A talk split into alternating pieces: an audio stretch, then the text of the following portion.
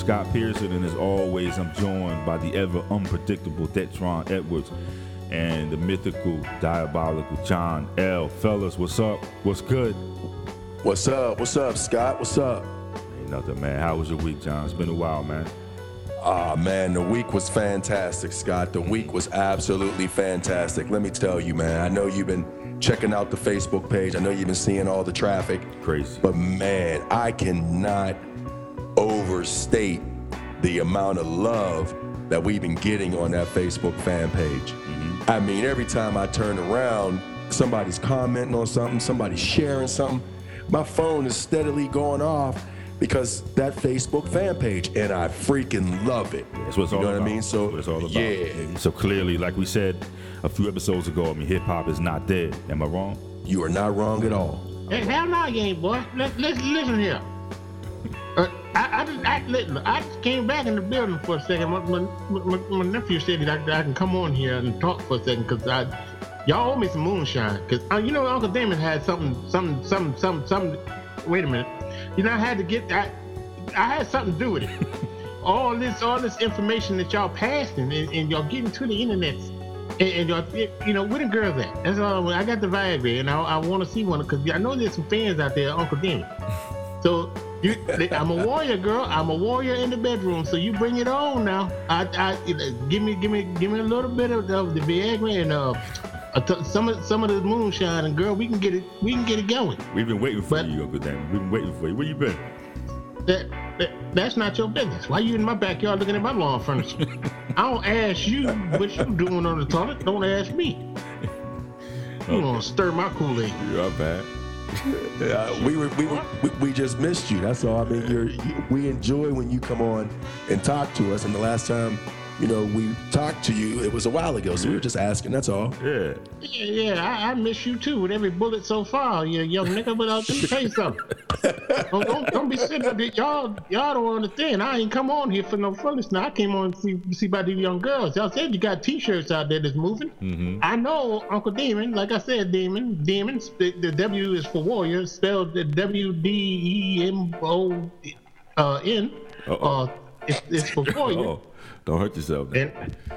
And it, what you public school education son of a bitch? You, But uh, let me let me let me get on out of here now. But like I said, send you young girls, y'all y'all tell them y'all love Uncle Demon out there, and you, you let me on in sometime.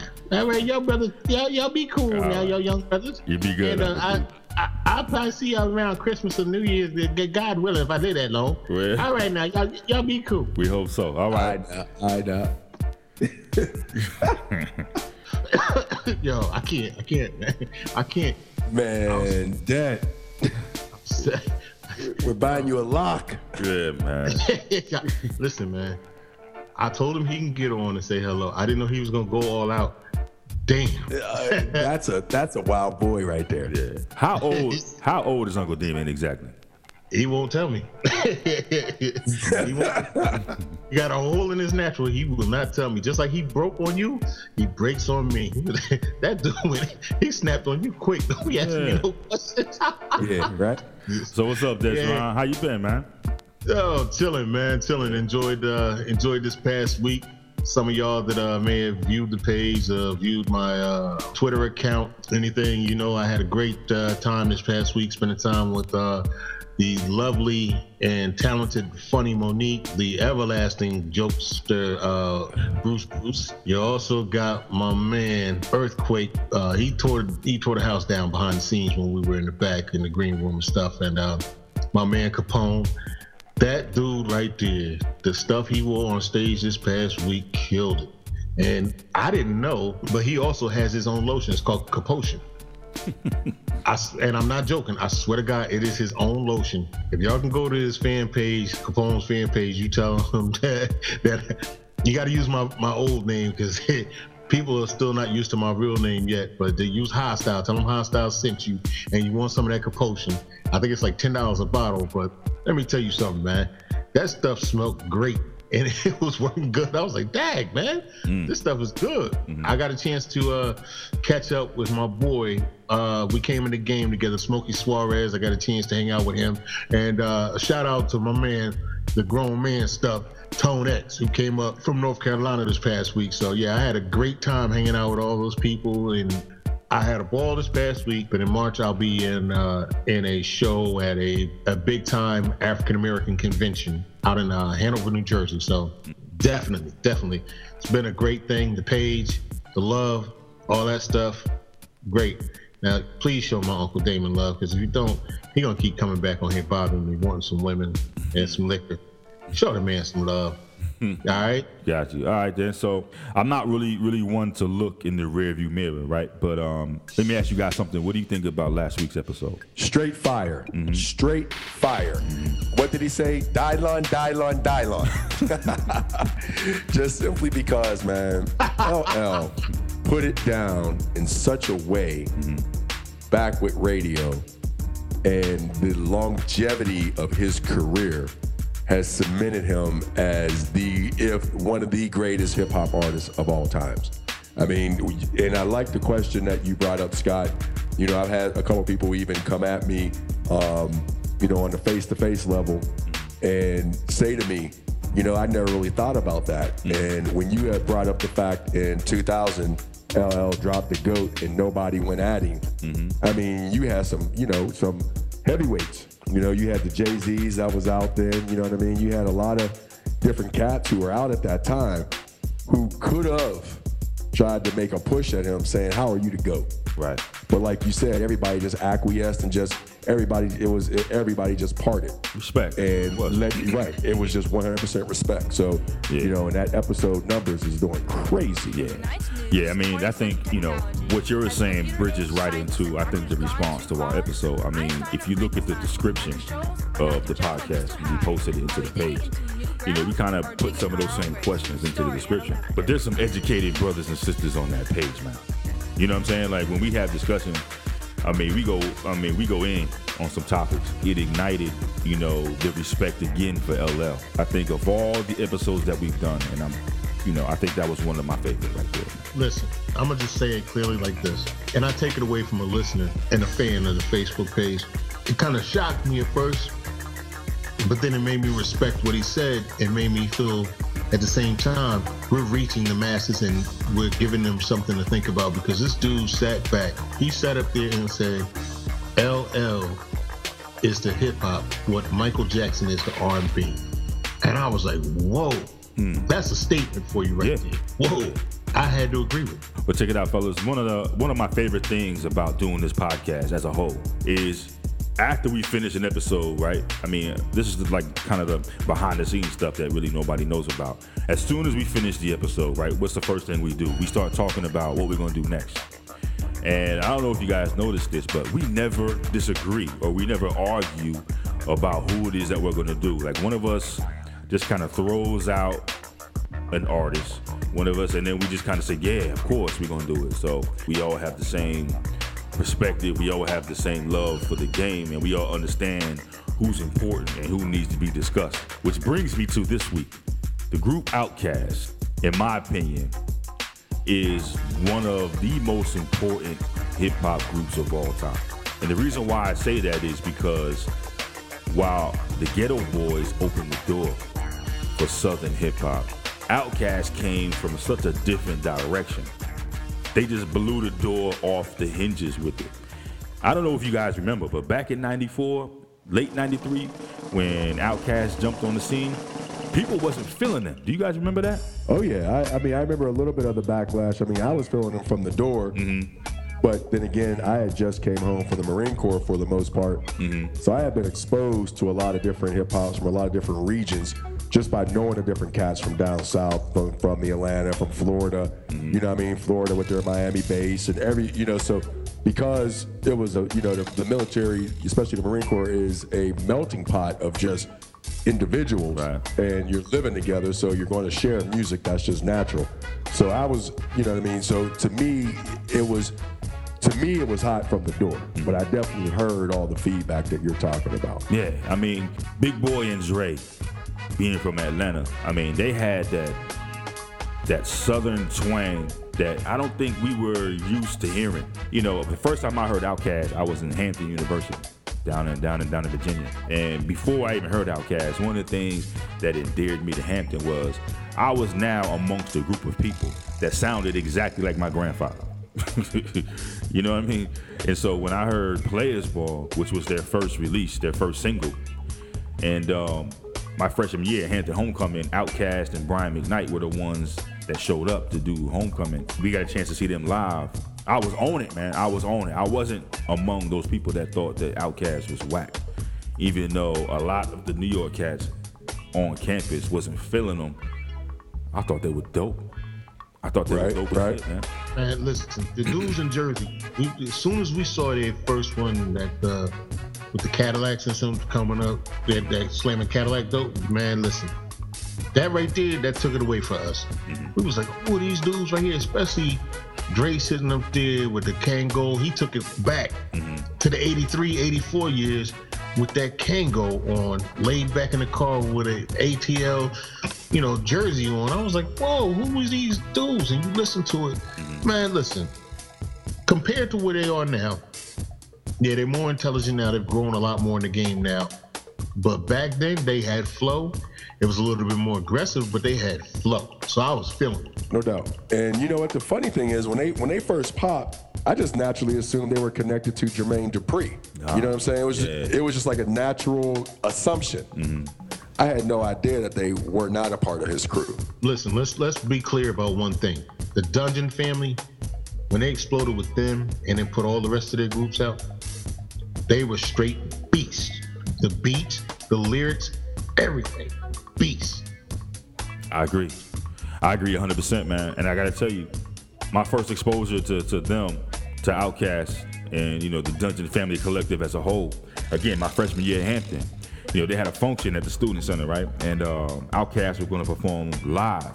Now, you remember back then, this is early 94, so they didn't even drop this Right, album right. All they had was Players Ball. That's all they had. You know what I mean? And, um, they were they were they were um, demoing or they were trying Southernplayalisticadillacmuzik, that single. Pretty sure it was that one. But anyway, we were there watching them, and Dre and Big Boi came out in the gymnasium. I mean, nobody really knew who they were. I would think maybe 50% of the stadium, of the place knew who they were. You know, people were there to see Usher. Usher at that point was like 15, 16 years old. He's a little fat, little chubby little kid. You know what I mean? He had that uh, some single that was going around at the time. So Outkast was there on the strength of Usher. You know what I'm saying? So Usher came out, did this thing, girls screaming and whatnot, you know, and then Outkast came out and everybody was like golf clap. You know, like golf clap, like who are these jokers? You know, like we knew players ball, but uh, you know. And then they started. They started with the Southern Playlistic joint, man. And when I tell you that Dre killed it, that place, everybody was standing. Nobody was ready for Right. that. Nobody was ready for that. Dre and Big Boi absolutely destroyed it. And from that point on, I've been checking for Outkast. But one of the things I want to ask you guys is every time we do an episode, every week we we touch on various aspects of hip hop. And I'm gonna go out on a limb, and it's a very strong limb. It's not a weak limb, and, t- and, and say that Dre, Andre 3000, is a top three MC. Ooh, that's a big limb. Now remember what I said like 10 episodes ago. Anytime you're talking about top 10 MCs, it don't matter where they are in the whole echelon of things. Once you in top 10, you good. You know what I'm saying? There's no like number one, number two, number three, whatever like that. You in that group, you're good. You know what I'm saying? It becomes objective after that. Dre belongs in that group. right? Yeah, that's you know, I like Dre. Don't don't get me wrong. To me, he comes off like a like like a Southern Mos Def. To me, you know what I mean? Because he's real cerebral with his with his rhymes, mm-hmm. Clever. and he's yeah, he's extraordinarily clever. Mm-hmm. And at the same time, he's an oddball. You know what I'm saying? He is straight up. He's a, he's an outlier mm-hmm. as far as how he approaches the game of hip hop. From his fashion, from his lyrical choice, from his content choice, how he does it. Mm-hmm. He's an oddball. Well, think and that's why I say like a Mos Def, because Mos Def's an oddball. Right. You know what I mean? They don't they don't follow that formula that everyone tries to follow where there's a little bit of mimicking to someone else's style. Mm-hmm. You know what I mean? He has his own unique flair, he has his own unique flavor.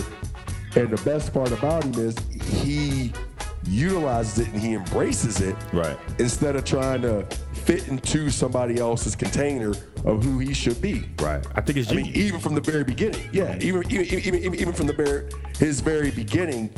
I mean, Outkast themselves Mm-hmm. never tried to fit into a box, which is which is one of the reasons why I really dug their music, because they didn't try to sound like they were from Texas. Mm-hmm. They didn't try to sound like they were from Cali or they were from New York. They let you know they're with that Atlanta game. So they were the new kids on the block, and everybody was looking at them like, okay, what are you bringing to the table? Right. I was still high off that Wu Tang. When they came out with their with their when they came out with the LP playlisted Cadillac music, I was still high off that Wu Tang, man. I mean straight high off Wu Tang. So I wasn't I wasn't checking for nobody else but them for Wu Tang. You know what I mean? Right, right. But what you were saying about Dre, how he's an oddball and how he was the, you know, the definition of the term artist. We throw that term around loosely. Dre was an artist. You know what I'm saying? And then what you were saying about him being an oddball, I think that's genius. That's that's that's 100% genius right there because from a definition standpoint, what is it? What is an outcast? From a definition standpoint, Yeah. an outcast is someone who's been shunned aside by everyone. Right. And they're just on the outskirts of Right. the of society. They're on the outskirts of whatever that situation is. If they're an outcast, Exactly. Well, exactly. Somebody rejected by society or group. But I say it's a, a non-conformist also. Right. Mm-hmm. They just they don't fit between the guidelines of what society said. All right, you need to do it like this, or what. In their case, they don't fit between the lines of saying a rapper's supposed to be this, an MC supposed to be that. Exactly. They created their own lane mm-hmm. and took off from there. Yeah, I agree 100. percent Man, you guys are right on the money with that. You know, Outkast is, is is an outlier. You know, a non-conformist, like like what Det said. So then, and that's what Dre is. Dre is a non-conformist. He said, "I'm gonna do this the way I want to do it. I don't care if I'm in your lane. I don't care if I'm in your group." I mean, y'all remember the Source Awards when Outkast won Rap Group of the Year, Newcomer of the Year. The Source Awards, Yeah, they yeah. booed, they booed him off the stage. They were like, Yeah, "Yo, what yeah. is this?" You know what I'm saying? They didn't care. They didn't care about that. But check it out. You look a little deep into it. Outkast as a group, right? Dre and Big Boi. I mean, you put them two in a room. You don't think they're together. You know what I'm saying? They couldn't be more different from each other. So not only are they outcasts of the hip hop community, they outcast from each other. You see what I'm saying? They don't they don't belong in the same group together, but they came together to form this this this one of a kind situation. You know what I'm saying? That that just that just blew up, man. That just completely blew up. I think it's genius. Whoever was in charge of their of their marketing, whoever was in charge of their image was completely gen- uh, was, was completely genius, man.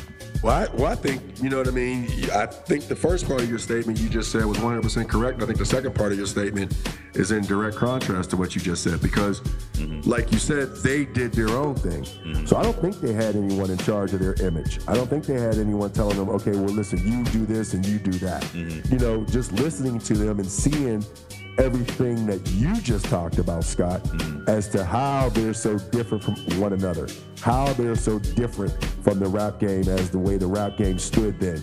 All those different variables, all those different factors is what made them come up with that name, Outkast.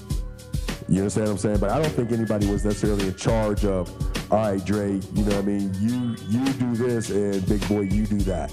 I think it was just them. And then you throw the Dungeon family on top of that, like what like what Det was saying, organized noise and all that. I mean, you have a tornado. That whole Atlanta, Georgia thing, I mean, that was genius. The amount of material, the amount of content that came from Atlanta from the hip hop perspective after Outkast, I mean, unprecedented, man. I mean, you talking about Ludacris, you know, T.I., all them, man. I mean, I think they owe a big, you know, a big thank you to Outkast for that, man, because they made Atlanta relevant, you know? Exactly. Mm-hmm. They, they just they just didn't make it relevant. They they put them on the scene in a big way. That was like a a book a big foot stepping on a big cockroach in the middle mm-hmm. middle of the ocean. And then let you know Atlanta's here. Yeah. that's a good analogy, because that, that's exactly what it was, right? I mean, nobody was checking for Atlanta back then. I mean, Jermaine Dupri was more like, you know, TLC, you know, Kris Kross and things of that nature. When they came out of ATL with that right there, man, it's just they they shut the game down. They murdered it. They let you know, listen, ATL is in this for real. And you said T.I. Let's not let's let's not even forget all the other R&B groups that came out after them mm-hmm. From Atlanta. 112, all those other groups that came out from R&B singers, Usher, you know, TLC, you know, you got uh, you got T.I., you got uh, Goodie Mob, oh, wow. Family. Yeah. Mm-hmm. Oh my God, you got so many of them that came out from down there. Like Atlanta was just an explosion around that time, but it was something that had me relate more to Outkast and the Goodie Mob and the people that were coming out of that Dungeon family mm-hmm. than anything else. It was just a a sound that they had that wasn't like anything else in the world. Uh, I, forgot, right, I forgot right. to mention one part when um, when Dre and Big Boi came out in the student center in Hampton during um, that little performance. They brought out Big Gipp. You know, Big Gipp was just kind of there as like the hype man. He might as well have been an alien. Us being from Jersey the New York City, you know, the tri-state area, looking at Big Gipp like that, yeah, he might as well been straight up like an alien, man. We didn't know what was going on. we didn't know what was happening, man. When these guys dropped in '94, they're they're all you know they're under 21 years of age, and in '94, hip hop was started in '77. So '94 hip hop is what 16 years old, maybe. So you figure you put them at about age 15, you can hear who they were listening to in this LP right here. All right, fellas. So check it out. This week we get back to it, right? We're gonna focus on yet another classic LP, Outkast, Southern Playalistic Cadillac music. You guys ready to get it in? Yeah, yeah, no doubt. All right, cool. You're listening to the Light Podcast, and as always, you can reach us on Twitter at the Light Podcast or our Facebook page. Just search for the Light Podcast, drop us a message, join in the conversation. We always respond, we always show love. Now, a little knowledge for your brain looking like Halle Berry, so so fine, intertwined. But we ain't sipping wine, we just chillin'. I'm the rabbit villain, and I'm so high, smoking freely. Me, Lil B, Rick Moan and Suge, and my little brother James. Things changed in the hood where I live at. Them rats know, Mama, I want to sing, but Mama, I want to trick, trick and Mama, I'm sucking dicks now. We moving on up in the world like elevators. Me and the crew, we pimps like 82. Me and you like Tony, Tony, Tone. yeah, yeah. Like this, East Point, and we gone me and you, your mama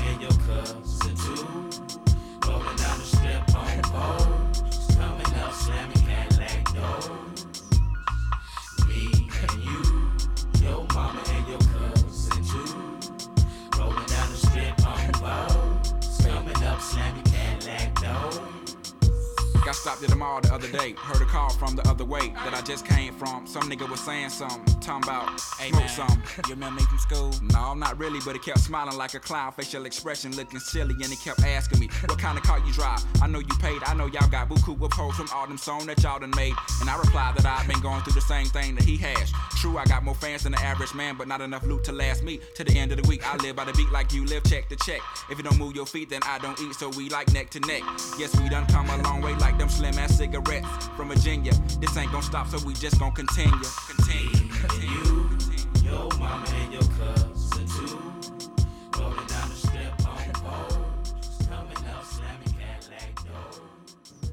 As always, we hit you with hip hop history, black history, let you know we still out there and uh, we believe in everything positive out there in our culture. We lost a soldier many years ago on this date.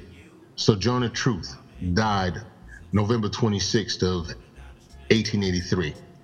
Now, Sojourner Truth was an abolitionist. She was an orator. She was a person who led a lot of slaves away from that closed thought of mind. She was born a slave herself, but she escaped you know, with her infant daughter in 1826. And she was able to create the unlocked key of a lot of minds to help them grow and get away from slavery themselves and free themselves not only in their mind but you know in, in their life.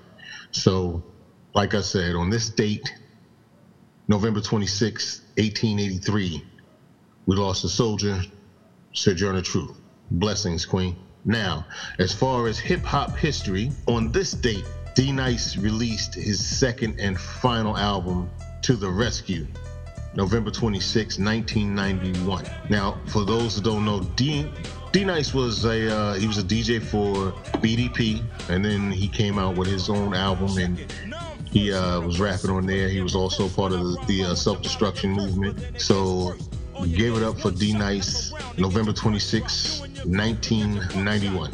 Peace. Renegade style black. My name is D Nice, just like I told you a while back. So here comes the wild track. Tracks they get wild. See, I'm breaking and taking the titles from suckers that try me. Rugged rhymes out shown to condone. All alone, featherweights will get blown just like a cyclone. So recollect and money don't forget. I'm wrecking sets and yo, my brother Treach a wrecking net. This ain't an itty bitty bang bang nigga hit the deck. You ain't figure trigger Treach. What's next with a rugged wreck? You get your breaks on Broadway, break and get broken broad day.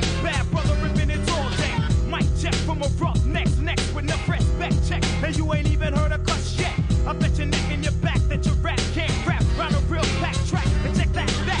I ride a hoopty, then grill a groupie, Konako booty fruity, that's my duty. Then run up in the hoochie scoochie. All slacks best to step back, check and the max back. If I take a nap, then get your nap slapped. Hi, podcast listeners. Just want to, uh, you know, this this week for current events, we don't do them too often because, again, you know, we don't like to do who got shot, who who was arrested, who's coming out with the newest mixtape. You know, if you want to check all that stuff out, I'm sure you know Google's a good source for that. This week, Scott, I want to talk about the grinders. I'm with it. You know, I want to mm-hmm. talk about those cats who are doing music, who are doing hip hop just for the love of hip hop. Mm-hmm. The cats who are unsigned, the cats who are using their own money, the cats who are making their own videos, you know what I mean, producing their own beats, but they're doing it for the love of the art form. So a couple of the grinders I want to talk about this week, Scott. Um, one is, you know, he's out of Pittsburgh. Of course, I'm, you know, I'm real in tune with that Pittsburgh hip hop scene. And uh, these cats are from Coraopolis, PA, the 15108 and you know they go by Famo, Forever on My Own, and they're comprised of uh, F. Earl, Famo Cap, and Famo Blizzy. But if you get a chance, Scott, if you get a chance, podcast listeners, you know check those cats out. You know you can find them on YouTube. One of my favorite cuts that they put out. Hit up hashtag turn T U R N T on YouTube, or you can hit up uh, Famo Blizzy, Letter to My Haters. One of their biggest cuts that they released is Nothing Alike, spelled N U T H I N alike. And when you listen to their lyrics, Scott, for me, what I heard was the gritty and the grind. The grind of just trying to get your message out there. Right. I heard somebody say one time, you know what I mean? Everyone is blessed with a form of greatness. However, it takes that individual to be reflective upon themselves and try to find what they're great at. These cats have found, you know, they have their everyday jobs and things of that nature. They're not sitting on mom's couch waiting for a check to come in from Columbia Records. you know what I mean? But it's all about having that voice inside of you. It's all about just wanting to get your message out in some way, shape, or form. It takes a certain kind of person. It takes a special kind of courage to be able to stand up each and every day and say, you know what, I was meant to do this right here. And, you know, turn a, a blind eye and a deaf ear to all the naysayers and keep on going on the path that you see in front of you because you know that you was made to do this one thing. No doubt, and I, and I think you know because you and I are both you know of a, of an age of wisdom. You know what I'm saying? Where we can look back on life and we can see things, and because we have children and things of that nature, we can see things from a different perspective. Mm-hmm. And one of the things that I always tell my children is never, ever, ever live with regrets.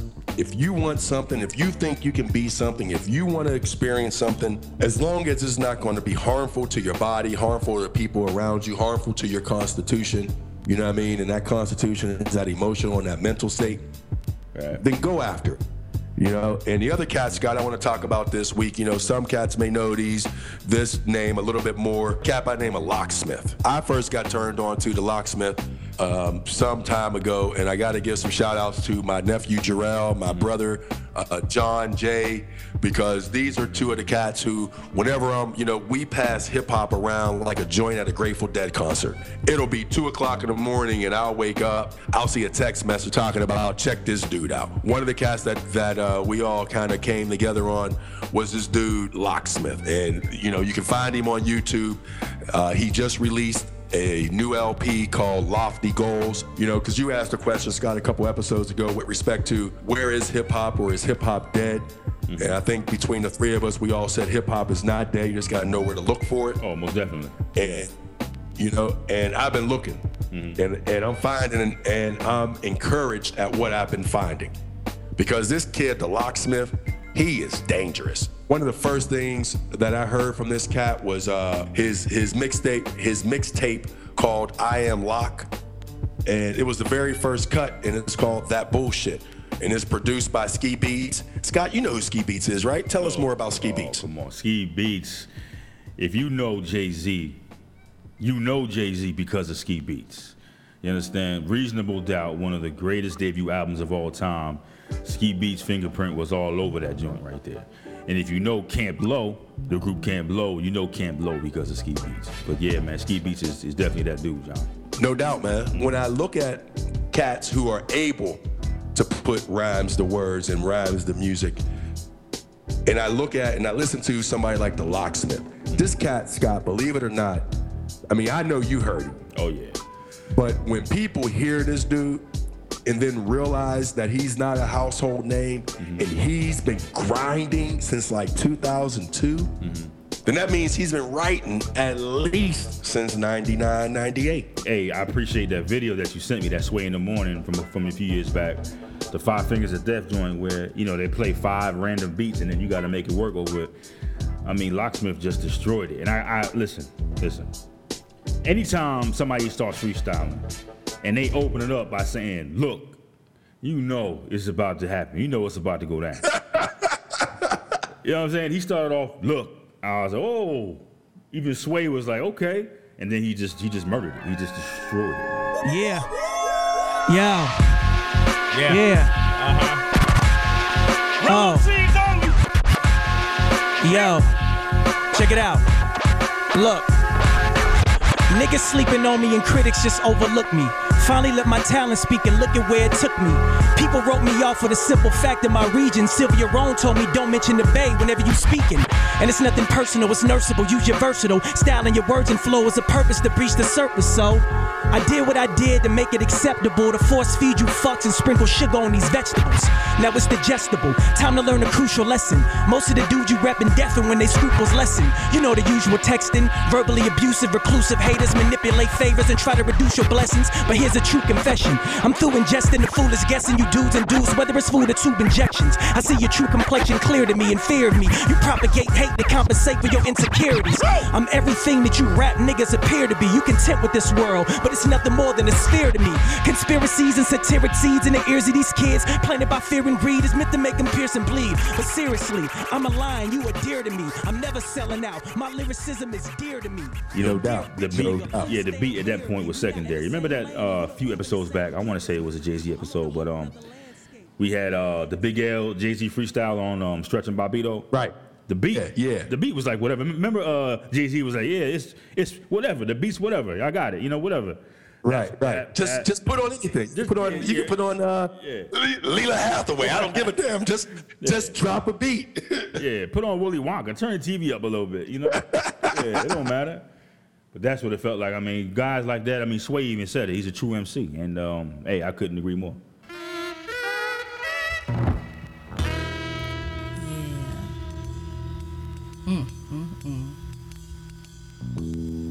Sure feel good. hey, players. This Peaches coming back at you one more again with a big what's said. Break out your black love and your booms phone as I send it out one more time for East Point, College Park, Decatur, and the SWATs. We got that Southern playalistic Cadillac funky music for your trunk. And it's fat like ham bone and tight like net booty. So let me take you deep, straight to the point. Cause it ain't nothing but king shit. All day and day.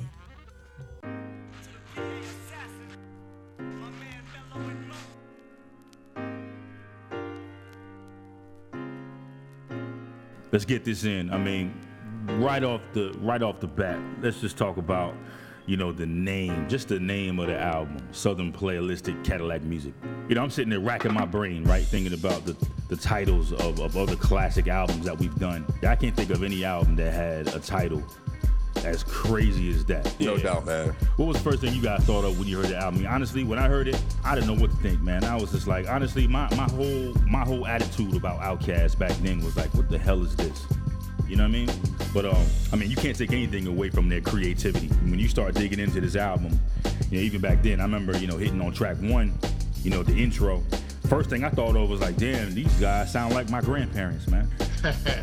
you know what I mean? But Yeah, um, they had Right, right. they had Peaches on there. Peaches Peaches made it. She brought the noise on that one, and then Yeah. they gave a shout out to every part of Atlanta. right. On that on that beginning, and that lets you know where they were from, and then then you sit up there, you start connecting the two with the with the name and with with where they were from and everything, and that that right there, if you knew the if you knew Atlanta around that time, you knew that Atlanta was a, a growing mecca, and uh, it was like turning into a multicultural thing that was just blowing up around that time. Yeah, I mean, I was a freshman at Hampton University when this came out, and I remember, I mean, thinking back, you know, everybody from that area, the South, Georgia, you know, and everything else, we couldn't understand what none of them were talking about. I mean, they had, it wasn't so much their accent, it was their slang. You know, the words that they use for things. You know what I mean? We, uh, us being from up north, we had no idea what they was talking about, man. This album to me, as soon as I heard it, I felt fire. Fire. Yeah, That's yeah. that's what it was. It's fire.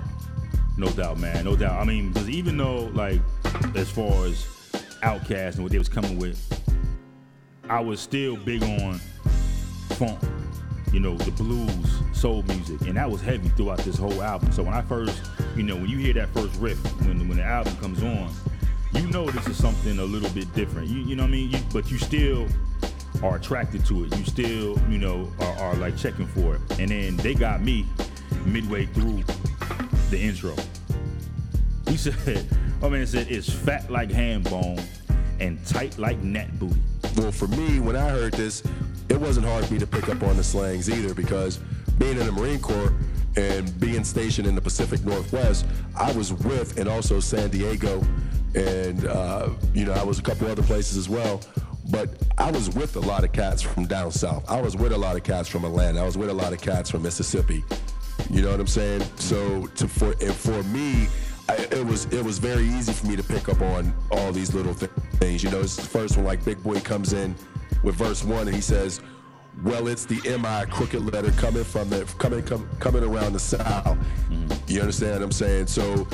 I like, you know, was like, oh yeah, you know, he's saying this, that, and the other. You know what I mean? I, I really liked it for the simple fact that, again, it was opening up the art form and it was expanding it to a different realm now. Right. You know, because everybody, you know, at this time you had that defined New York sound. You had, you, you know, that California sound was really defined. Right. Texas was still defined in their sound, but their crews were defined. So their sound kind of just merged with their crew. And now you have this, you know, this Atlanta thing that's popping. Florida was popping with Luke. So you had that Miami base. Everybody had their own sound. So when this sound came, it was kind of like, okay, their flows were a little slower. So for me, it was like, okay, here we go on this ride. And now where are they going to take us? And I'm telling you, from the very beginning, I was like, these cats are MCs. Because their wordplay is definitely, definitely, definitely deep. From the very beginning, I was like, Andre 3000 as well as Big Boi are going to be around for a long period of time. I I knew these guys weren't going to be a flash in the pan from the very beginning. Yeah, no doubt. I definitely got it. I definitely got it. I could definitely tell it wasn't a gimmick. You know, even though honestly I wasn't really thinking deeply about hip hop as far as gimmick versus the real thing and all that back then in my freshman year at Hampton. But you could definitely tell that there was something different about these cats, man. I mean, Andre, even now, I mean, he's he's one of them. You know what I'm saying? One of them, quote unquote them. He's one of the elite. You know what I mean? Even, you know, Big Boi doesn't really get his credit. He doesn't really get his due. He, he's up there as well. Outkast was is is massive, and it's unfortunate. It's unfortunate that they're not still making music together. You know, I put it. You know, I have it. You know, when I think about Outkast, I kind of get like that same level of sadness that I do with Tribe. You're talking about uh, incredibly iconic rap groups with Outkast and Tribe that you know may or may not have had their differences. You know, a lot of that stuff was not played out in the media, so we might not really know the truth about what happened or what didn't happen. But the bottom line for us as fans, for for consumers of the music, they're not doing it no more, and I think that's incredibly sad, man. Because And, and I'm Special. glad. I'm glad they're not. You don't know these dudes are terrorists, man. I'm glad they're not. what you mean, man? Yo, let me tell you, man. You remember Players Club? Of course. Remember that? Yeah, remember the part in the movie when when they punched Ice Cube in the back of the head? Okay. Or they, yeah, that that originally was me trying to check them oh. out at Magic City. They stole that part of my life and put it in that movie. I went in there, you know, they throwing money up. I'm throwing money up in the club. We in Magic City. I said, mm-hmm. yo, let me go back and holler at these dudes. They laughing, joking and stuff. And I went back to this shake Andre's hand. He looked at me up and down like I was short. Like I owed him money. I was like, hey man, I'm just saying what's up. He was like, get this dude out of here. So I was like, what man? Say something else. He stood up. Now I'm thinking, all right, I, you know, you little skinny dude, I'll mash you. I'll, I'll fold you like newspaper. Mm. That brother, that brother hit me in my stomach hard. So I was like, oh, and Big Boi sitting there laughing. Next thing I know, I'm getting thrown all around the room by the security. And next thing I know, I happen to be in the movie theater with my girl, and we watching Players Club. And here it is, that same scene. What happened at the strip club is in the movie. They used to sit up there and steal candy from kids. I know these dudes. You're wrong, Andre. You're wrong, man. I really don't know, man. I just don't know anymore. I don't think we can help him anymore, man. I just think we just got to go with it and just hope, you know what I mean, when we get these guys on the show, that um, we can get some closure for him. And at the same time, the people don't want to not come on the show because maybe they feel as though there's another side to the story that Det's not telling. I think Man, I went to what? What the hell? I went to shake his hand. He punched me. Who would think a skinny dude like that could hit that hard? You crazy, Dip. You crazy, man. All right, so check it out. Check it out. Check it out. So the Peaches intro, right? I mean, I don't want to dig too deep into that. It is what it is. It's an intro. You know what I'm saying? But from a much higher level, it introduced Outkast to the hip hop community. And I think it did its job. You know what I mean? Like, I remember distinctly, distinctly, you know, hanging out with the with the guys, with everybody from the tri-state area at Hampton. You know what I'm saying? We were territorial. All we wanted to listen to was was was, you know, Nas and, you know, Wu-Tang and all that. You know what I mean? So when Outkast came along, we were like, man, what is this, man? You know? And then I remember slowly but surely we all started listening to it. I remember being in my dorm listening to this and my friends coming in, they're like, yo, what you doing? What is this? This is this is whack, you know? But everybody knew it wasn't. You know what I'm saying? Everybody knew that that, that, that, that this was dope. You know, organized noise, the production team behind this particular um, album right here was ridiculous, man. I mean, the creativity that they came with to produce this album was, I think, you know, and again, I'm gonna go out on a limb and say it was unprecedented. With nobody making sound like this. the entire production on this thing is massive. Right. And the fact that when when they hit, um, a lot of people didn't catch on to them too quick because they sound differently, and that's one of the things that made me gravitate to them. You understand what I'm saying? Because they did have a different sound. my nigga back out to make his ass black out. Or even pull your fucking heater to make his whole crew believers. You harder than a bitch full of dicks, but that don't be sounding like king shit to me. See down in the ghetto, or should I be saying Lakewood? You better be strapped, cause the niggas over there just ain't good. Just being a hustler, serving the loyal customers. Rent was doing the first of the month, so I'm hustling. I buy you 50 bucks of Phillies at the Sicko. And nigga be wanting drinks and shit from the fucking stove, yo. But that's alright though, cause I be getting paid. And every trip I take, there's a dollar to be made. I'm digging through my pockets, but my earnings got you vibes. Yeet, there it is. Now it's time to smoke that that. Let's get into the next track. Uh, my intro to let you know. Again, there's that, you know, their creativity. I mean, the name of the track right there. I remember looking at this on the tape. I'm like, yeah, what, what is wrong with these dudes, man? But then you know, you you break it down and parse it out. It's my intro to let you know.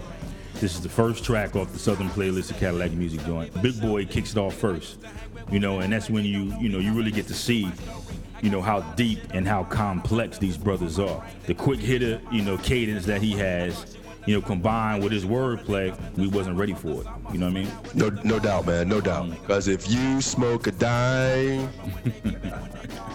Who talks like this, man? But now we vultures. You know what I'm saying? Slam my nigga back out to make his ass black out, or even pull your fucking heater to make his whole crew believers. These guys 16, 17 years old talking like that, man. See, yeah, but this was this was pre. This was Andre the Thug. This was the terrorist I was talking about. This he's evolved now. he's different now. Back then, there was a little, you know, with the Kangol, all that stuff, the little pimp slide walk, all that stuff. Yeah, he was a thug back then. That's see, that was that was Coffee Brown. No, Coffee Black, right here. That's what he was. Remember, remember from that uh, movie? Ain't called Uh, coffee black. Yeah. Yeah. When he was Coffee Yeah. Black. That, that's Right, him. See, right. this is Coffee Black right here. Now he's now he's evolved now. You know, he just finished doing Jimi Hendrix. He, he's evolved now. I, I could relate to what he's saying because that fit his image at the time. Once he got a chance to change, that's when he started uh, dressing differently and he, you know, he started following, uh, you know, different uh, different paths and believing in different things. So that's that's when he changed. But at the same time, man, you know, like like you said, Scott, the production on this joint for their for their voices to be, and they have for their voices and their flows to have that little bit of a southern draw. The beat on this is fast. Yeah. So it's it kind of you know what I mean they that duality kind of plays off of one another very very very well. You know, and and remember, everybody's crunk everybody's pushing this out in the spring of 94 so what's happening right now? Windows are coming down women are wearing less clothes everybody's trying to be outside. So this was that perfect summer jump off album mm-hmm. because it was new the style was new the music was new. I mean organized noise i hadn't heard of them before. I don't know if you guys had Nope. but I had never heard of organized noise before Outkast. And it and you know what it kind of it kind of brings to me like um you remember and this is and don't laugh, but don't laugh. remember when Nelly hit? And you remember how everybody was checking Nelly because it was just so different, the whole sound. Yeah, I remember that. That's the same way that Southern Playalistics was once it got on. So when you think about like when music comes out, as far as the time of year and things of that nature, this was the perfect summer jump off because every, even their videos were all summer based.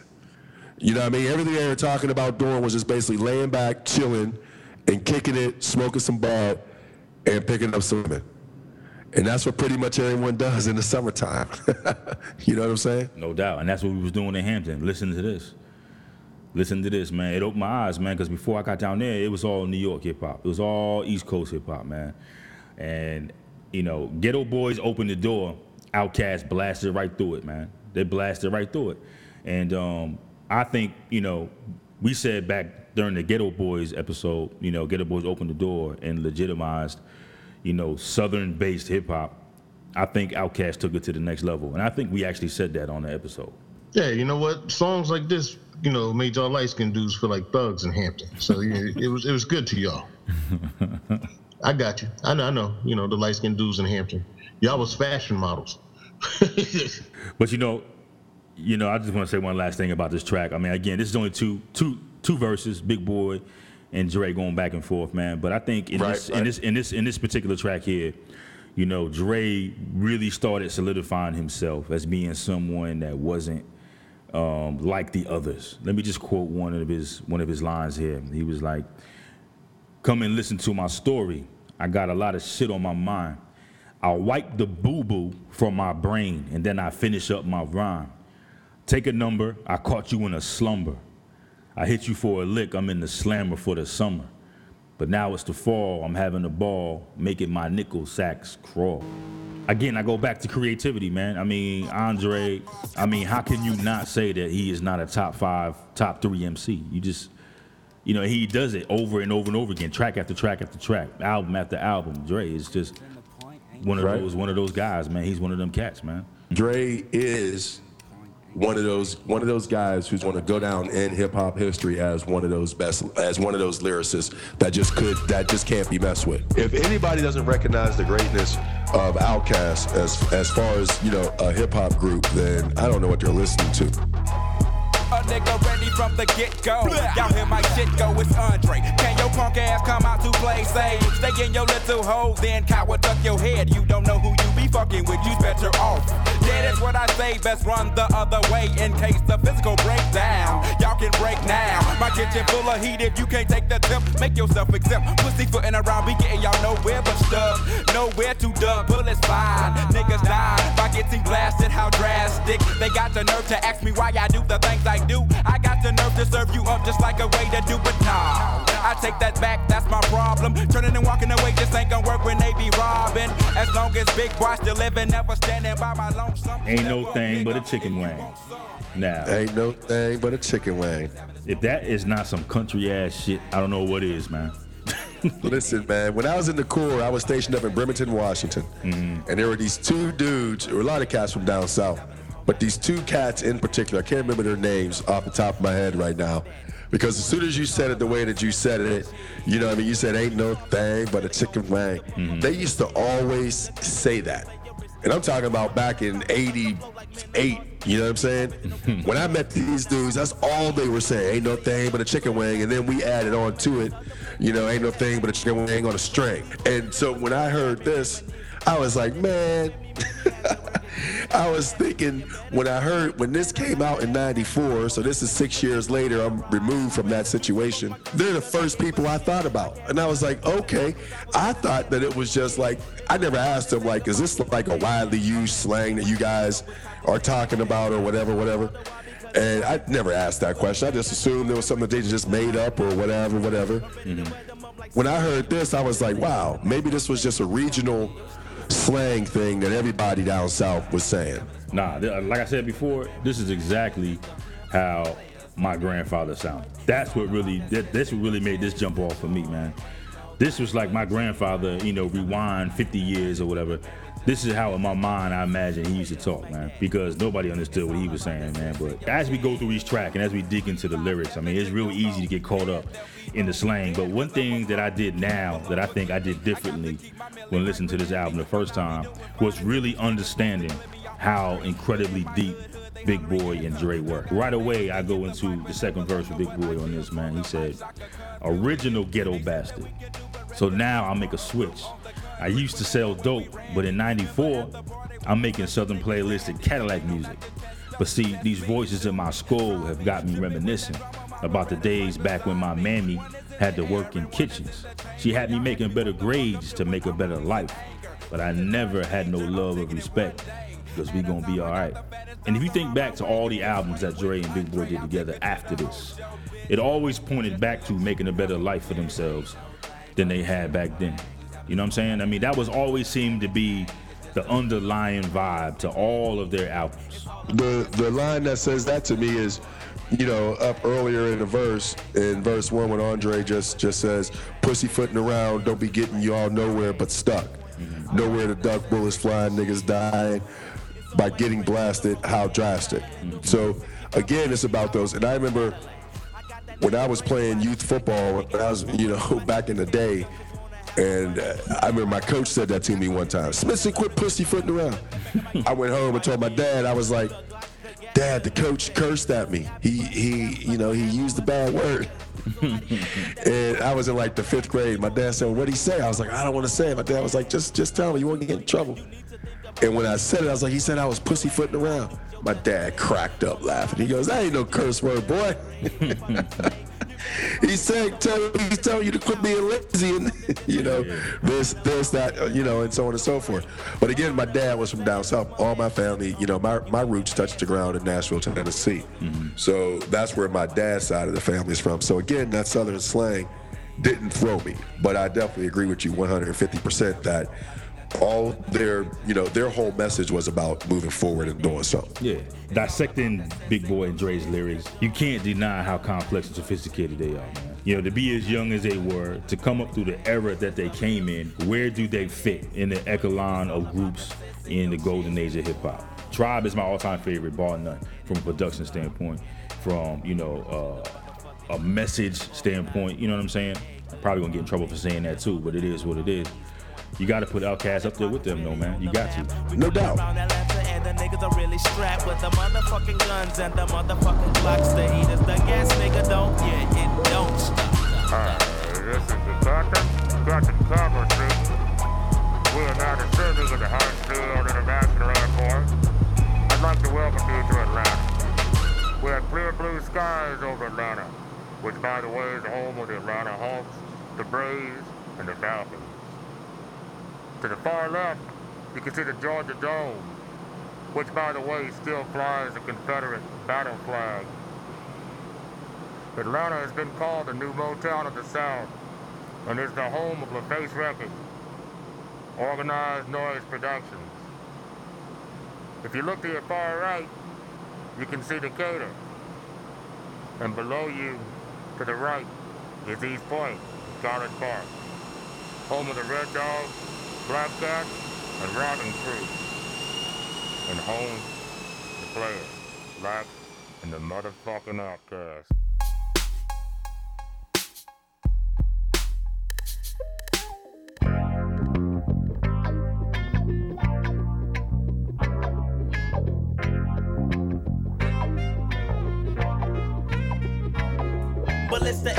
The M.I. cricket letter coming around the south, rolling straight hammers and bows in that old southern slouch. Please, ain't nothing but incense in my atmosphere. I'm bending corners in my lag bar, cause that's how we been rolling here. Yeah, the slang is in effect because it's Georgia kicking the khakis, and I need to packing your beats just cause you're supposed to. Cause catfish and grits is how my flow flows. Rolling steady in that caddy, but the 50 bottles got to go.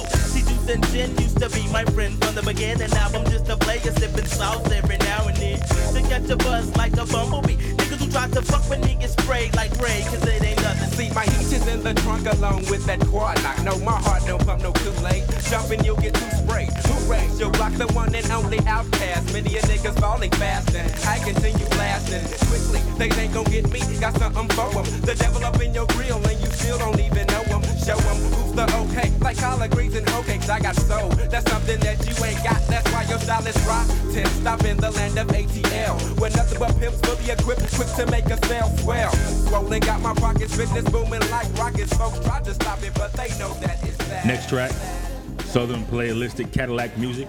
Now, every time we do a review, one of us, you know, you know, says which one was our favorite. For me, this one was my favorite track on this whole album. A lot of people say it was Players Ball, you know, ain't no thing and this and that. Southern Playalistic Cadillac Music was my favorite track on this whole album right.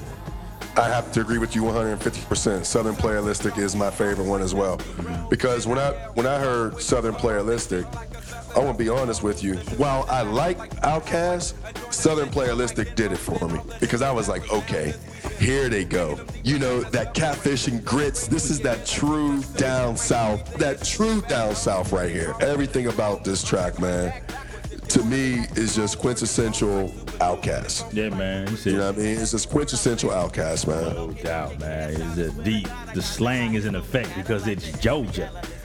right, right, right. Yeah, man. You can't even read it. Nah. But I, but if I close my eyes, if, but if I close my eyes and just go with the words, Yeah. you know what I'm saying? I can, I can, I can definitely go along with it.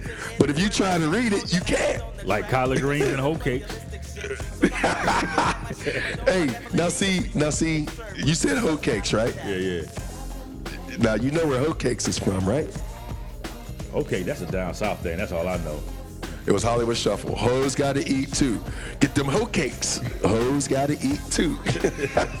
you ain't never seen that, Scott? Yeah, Come on, man. Yeah, come on. That's, that was a classic right there. So again, it, it just shows how all these different art forms borrow from one another. You understand what I'm saying? You know, because if you think about it, man, well, who nobody would talk about no dog on hoe cakes, man. I mean, if if you mention hoe cakes to somebody up north, man, they're going to look at you like, "What the hamburger helper are you talking about?" That's exactly what happened. You to know us. what I mean? That's exactly what happened Right. to us. We didn't know what they was talking Right. about, man. Mm. Seriously, I didn't know it was a real food. I always associated it with Hollywood Shuffle and Robert Townsend. You know what I mean? That's what I always associated with. So somebody said, "No, man, that's real. that's real food." I was like, "Oh, okay." The southern slang, I mean, that's what appealed to me. You know, it might have threw some people off and they really wasn't feeling it, but to me, it's what drew me in, man. I mean, just some of the references, you know, some of the analogies that Dre and Big Boi was making. I mean, you know, talking about how deep his crew is. My crew be thick as two fat hoes sitting off in the bro. Remember them old Cadillacs, man? The big long Cadillac Fleetwood. No doubt, Yeah. no doubt. My crew be thick as two fat hoes sitting off in a Cadillac. I mean, just the visuals on that, man. And they do it, you know what I'm saying? Throughout their whole Right, career, right. Outkast came with them visuals with that Southern slang. One reason why this particular track is so important is because this is the first time that they defined the Dungeon Family. The very last thing that Dre says Thumping out the roaches, Dungeon, if y'all missed it. Big Gipp, Goodie Mob, PA, Outkast. Southern Player listed. He's out.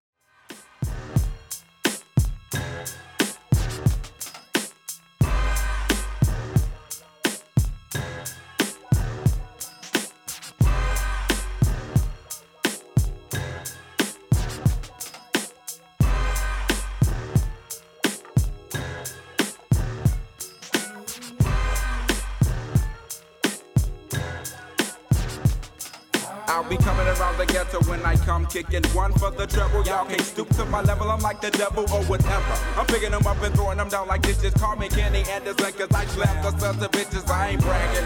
Folks dragging me up and down the road. They'll be fucked up when I get into my clowning mode. And cut the clown up on their ass like Bozo. Oh no, then dance on top of their asses like JoJo Dancer. Come comment, come dash the compressor. Come niggas with machine guns. I think that is the answer, but the question should we take that bullshit from them people? I'm making 300 on my SAT and I am equal. Ain't no sequel, no saga, no way out. I'm nervous. I've it up to forehead of suckers trying to surface. To graduate is really becoming a very stressful journey. I feel like a steering wheel, but them is trying to turn me into a hate monger. And I'm wishing and I wonder, damn, will I graduate before I hit the summer? I think not. I'm definitely trying to dig up in me. He say I'm half I got no future, and so he sent me up the creek and shit. Choking like hell without no paddle. But niggas is getting smart. We back on the saddle. No longer, y'all know y'all had us down for Next some track, years. Called a tone of the While. Now. Uh, this track here is significant because this is kind of the this is the introduction to Goodie Mob. From an important standpoint, I think Goodie Mob, as far as the South is concerned, is at the very least is just as important as Outkast. Would you agree? No doubt, no doubt, no doubt. Big Gipp, T-Mo, CeeLo. I mean, these guys have gone on to have great careers, man. But I mean, Well, what they did was they they put a whole new crew on mm. because I think it'd have been one thing if you would have had Outkast and no one else. right. You understand what I'm saying? Coming with that southern southern flow. Mm-hmm. But because they put on a whole crew, you know, parental advisory, Goodie Mob, they put that whole dungeon family on through this particular track right here. Mm-hmm. So right there, you know, all right, not only do we have Big Boi and Dre, but they have a whole movement behind them, so to speak. Mm-hmm. You know what I mean? And and I can't wait to hear these other cats because Call It a Wild was a thick cut. If you figure from this, we have Dre, Big Boi, we got CeeLo, just those three in themselves. Mm-hmm. And I know the other cats went on to do some things, but none of their careers, nobody's career from Goodie Mob blew up like CeeLo's. Nah. Exactly. I mean, he's still putting out stuff right now. I mean, he has a conscious cutout. Um, it's a couple years old that I really, really, really enjoy.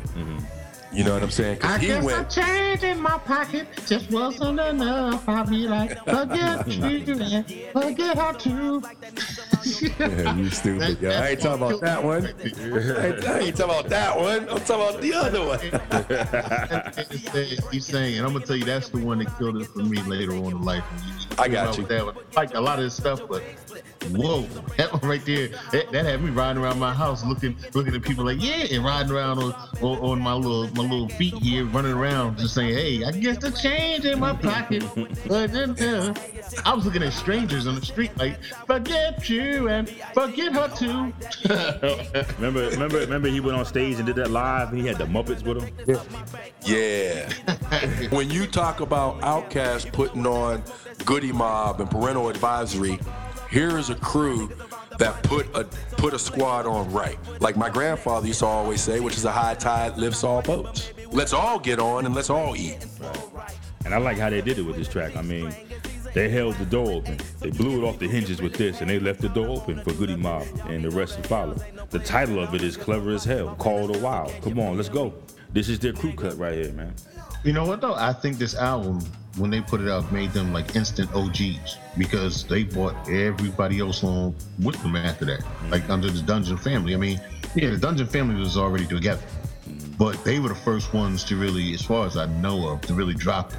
That actually brought up a good point. He, he said, you mentioned TLC, and that actually begins the story of Outkast and the whole Dungeon Family Collective. Because you got to remember, TLC was LaFace Records. We didn't even mention LaFace yet. We didn't mention Babyface. You know what I'm saying? Babyface was in charge of all this. Outkast, TLC, Organized Noise. They still connected to, That's to right. LaFace. You know what I mean? That's right.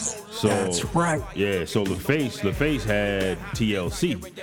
And see, the Dungeon family came in, specifically Organized Noise came in, and they were doing production for TLC. And that's how Outkast got introduced to LaFace. You know? I forgot all about the face connection with TLC. Good job, Dad. Right. I forgot all about that connection, man. Yeah. How do you like the taste of hot butter melting through your biscuits? they just might want to battle you out with the quickness. The price of living is beginning to be a risky business.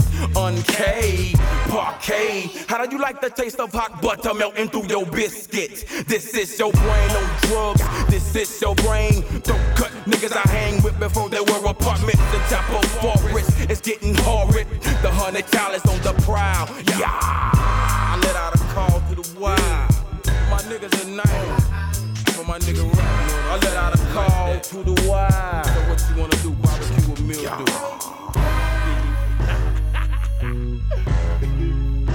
Yeah.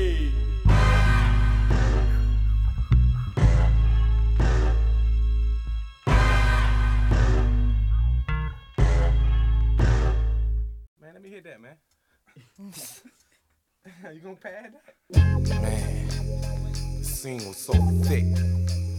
Low riders, 77 Sevilles, L dog, them but them blacks.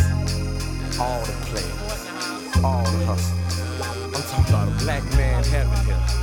You know what I'm saying? Yeah. It's beginning to look a lot like wood. Follow my every step. Take notes on how I crept. I was about to go in depth. This is the way I greet my season. Here's my ghetto rep. I kept, to say the least, no, no, it can't cease. So I begin to piece my two and two together. Got no snowy weather. Have to find something to do better. Bet I said some time, so shut up that. Nonsense about some solid, solid. I got sick crunk if it ain't real, ain't right. I'm like, no matter what the season, forever chill with Smith. I said my fifth. I chill with West and got my reason. So tell me, what did you expect? You thought I'd break my neck to help y'all deck? The, the, oh no, I got other means of celebrating. I'm getting blizzard at Hojo. I got the hoochie waiting. I made it through another year, can't ask for nothing much more. It's Outkast for the books. I thought you knew, so now you know. Let's go. All right, here we go, fellas. Next track, Players Ball. Now, this was this right here was my introduction to uh to Outkast, and I remember distinctly when I heard it. Somebody, ironically from New Jersey, brought it into my dorm room at Hampton and put this in. And I remember, I remember uh, laughing at them because the song. Now, you remember, there's two versions of Players Ball, right? There's the original version, and then there's the the remix. So the original version, it has snow bells, like jingle bells in the beginning. And I remember laughing, like, "Yo, what's this? A Christmas song you putting in here?" You know, nobody had ever heard Outkast before. You know what I mean? So he puts the tape in, and you hear jingle bells. And I remember we was all laughing because I was like, "Yo, this is a Christmas song. What is this?" I put my foot in my mouth with that one because look what they become. You know what I mean? right? But at the same time, because we were so much into the video age, the video made me fall in love with the song. Just simply because it just gave such a laid back, old school feel, a party feel to hip hop. You know, because we had we had gone, you know, gangster rap was on the up and coming. You know what I'm saying? So so you know, cats were, you know, all the dancing in the club was kind of starting to die down a little bit. And I'm just gonna be honest, you know, I, you know, I'm a '60s baby, so I like to dance when I go to the clubs. I'm not one to try to just hug the wall. So this reminded me of hanging out with my boys, going to go shoot some pool, going to look at some chicks, and dance a little bit. You know, the beat was slow, and I could never pick up. I know Organized Noise produced this, but I always try to figure out like who they sampled from. You know what I mean? Like where I could never pick up where they. I think this was an original beat. I don't think this was sampled. Now, if I'm wrong, please hit the Facebook page. please hit the Twitter page or the IG page and let me know that I'm wrong. I don't I don't mind being wrong. I got big shoulders. Well, you gotta remember there were two versions, right? You had the first version, like I said, with the Christmas bells, and that beat was so smooth, man. I think that's the beat you're talking about, man. Right. With that, with that beat, with that. That with, is the beat I'm talking about. Yo, that beat was crazy. Exactly. Craziness. To be honest with you, I wasn't so. I don't know how to say this without being more disrespectful than I was with the Jingle Bells, man. But yo, I wasn't feeling it like, you know, like everybody else was in the dorm room at the time. But um, it grew on me, man. It grew on me, and like I said, me Outkast, you know, they're definitely one of my favorite groups of all time. I would say, as far as hip hop's concerned, you gotta say they're one of the top two or three groups that's ever done it. And you go up to the first verse, and they're letting you know. I mean, even the intro, Low Riders, 77 Sevilles. Elbows, you Come know, on. nothing but them lacks. That's that Southern lifestyle that, that, that they brought us into. You know, you know what though? I'm, I'm gonna drop something on you. What's up? You picked up on that Christmas bell stuff, right? Mm. That- In, in the original song. Right.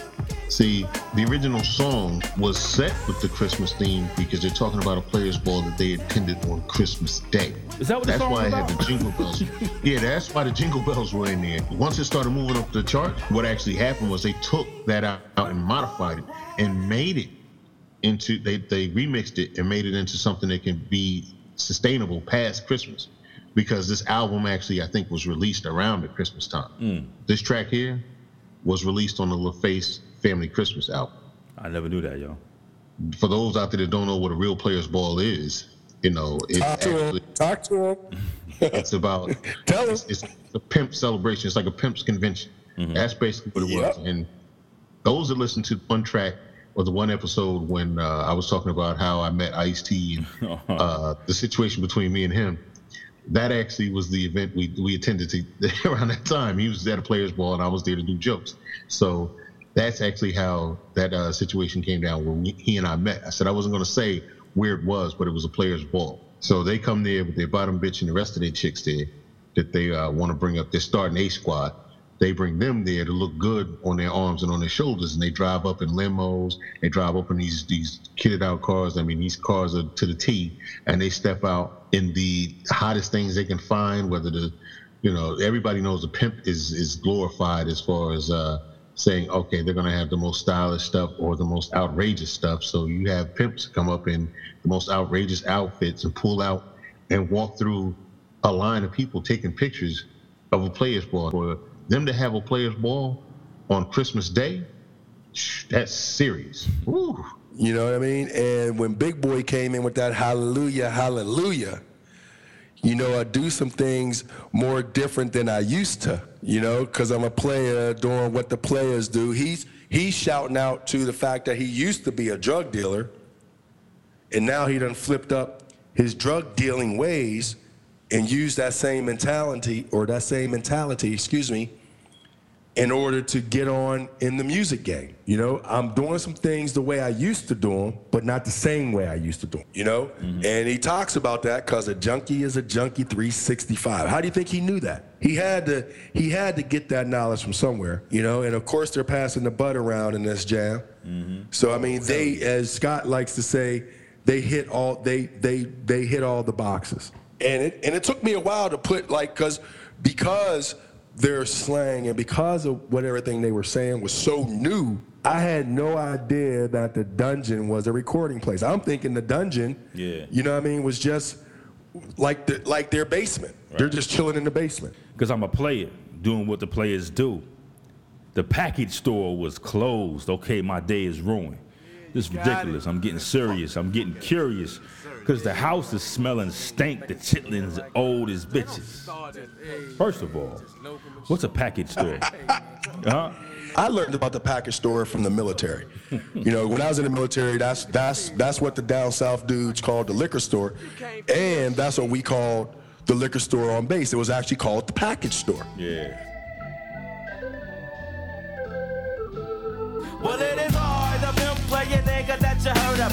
I got the money and a half a million dope houses. I got the hookers all to go and play a ride that I bump with. And very often pop my trunk with. I've been a player since the age of two. That's when I learned to walk. Grab my brush, talk, do how them hustlers do. See, born and raised as a pimp, that's what I claim to be. Always claiming true to what I do and live up what I see. I pledge allegiance to the streets, that's where I growed up. And made more money cause my daddy never up. But fuck it, I'm on my own, I'm in my zone. Ain't nothing wrong, you don't belong, you left me standing alone. Yeah, I'm the nigga with the feather in my hat. Finger waves and snakeskin shit, I got all that. But you ain't know, I'm the one dipping and dodging bullets. The price you pay when you're behind the steady trying to pull it. So Dolomite, Dolomite, not shit. I studied a Mac and Rudy Ray Moore. They were my idols when I was a kid.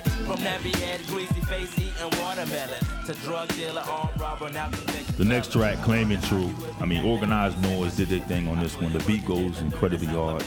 I mean, I think out of all the other records on this LP, this one right here, this record here is more about them streets.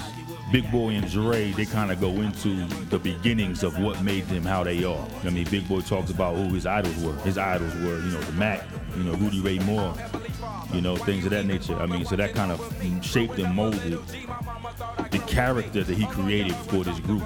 And uh, for me, though, the thing that was interesting was, you know, Dre kind of went into, you know, his life a little bit, and he talked about, you know, the drug game and weed and everything else that kind of made him who he is. But Dre couldn't be more farther away from that right now. You know what I'm saying? It seems like Dre was Dre was like that street dude for about five minutes, and then he became like this artist. You know what I mean? Like this this cerebral artist. So it was kind of interesting to see, you know, the metamorphosis uh, with that. You know what I mean? But uh, what you guys think about this track? You know what, Scott? I think you're, you know, I, I think you're definitely dead on. I mean, from the very beginning, we see with the interlude as the way it comes on. You know what I'm saying? Yeah. Where there's a conversation coming. You know, there's a conversation taking place, mm-hmm. and you can tell it's between one of the old players and somebody trying to get into it. You know what I'm saying? Yeah. Because to tell them, I can see the fear in your eyes. you ain't you ain't ready for this. And like you said, Dre and Big Boi, this is to me, while it is one, you know, it is that cut that talks about the dope game, but it's also, like you just said, that cut that shows how they're going to take their careers. Dre says, Our Heavenly Father, as he opens up, you know, and he's giving thanks to God for just watching over him. Mm-hmm. He's talking about grace. Mm-hmm. So Andre's coming at it from the perspective of, you know, I'm just thankful to be alive because I know I done been through some trials. I know I know what my past has been. If you were a hustler in any regards of, of that form, and a lot of times people regard the word hustler to just mean somebody who's in the dope game, but if you really flip the word and really understand what the word means, mm-hmm. all it means is a go-getter. So you're just out there getting it. To me, when I hear the word hustler, that's what I'm hearing. I'm I'm hearing hard work. Big Boi's telling you how he got his hustle down. Mm-hmm. You know what I mean? And and Dre is telling you how he got his hustle down. Right. He got his hustle down through faith. Right. That, that I mean that's kind of been the theme though with them, right? With Outkast. I mean, I mean let's just let's just be honest, right? The hustle game is overrated. I mean, people throw that word around all the time to mean different things, and like you said, they using it to mean hard work. I mean, Big Boi, he tell you in almost every track that he's on.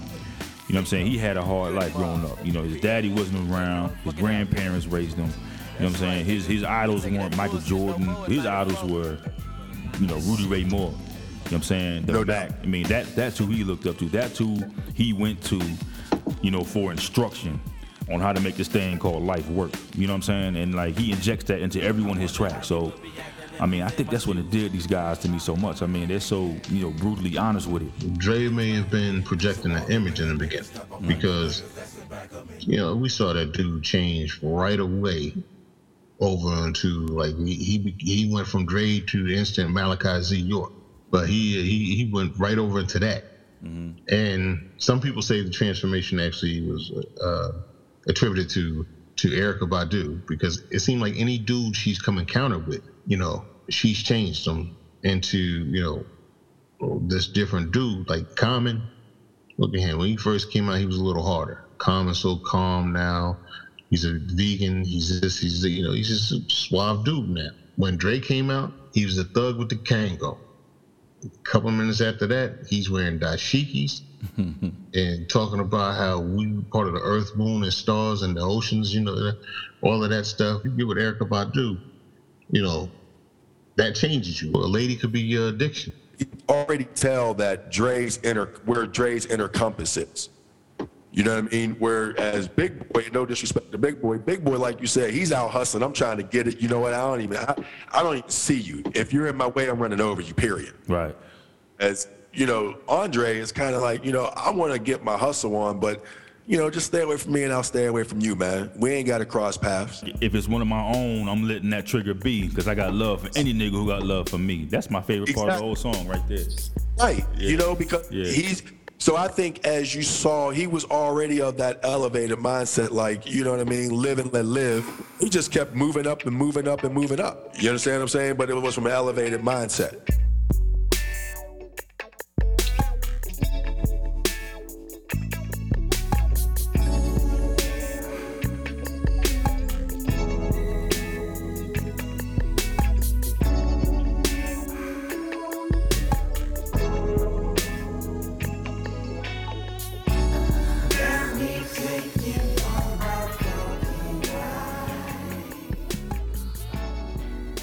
Next track, Funky Ride.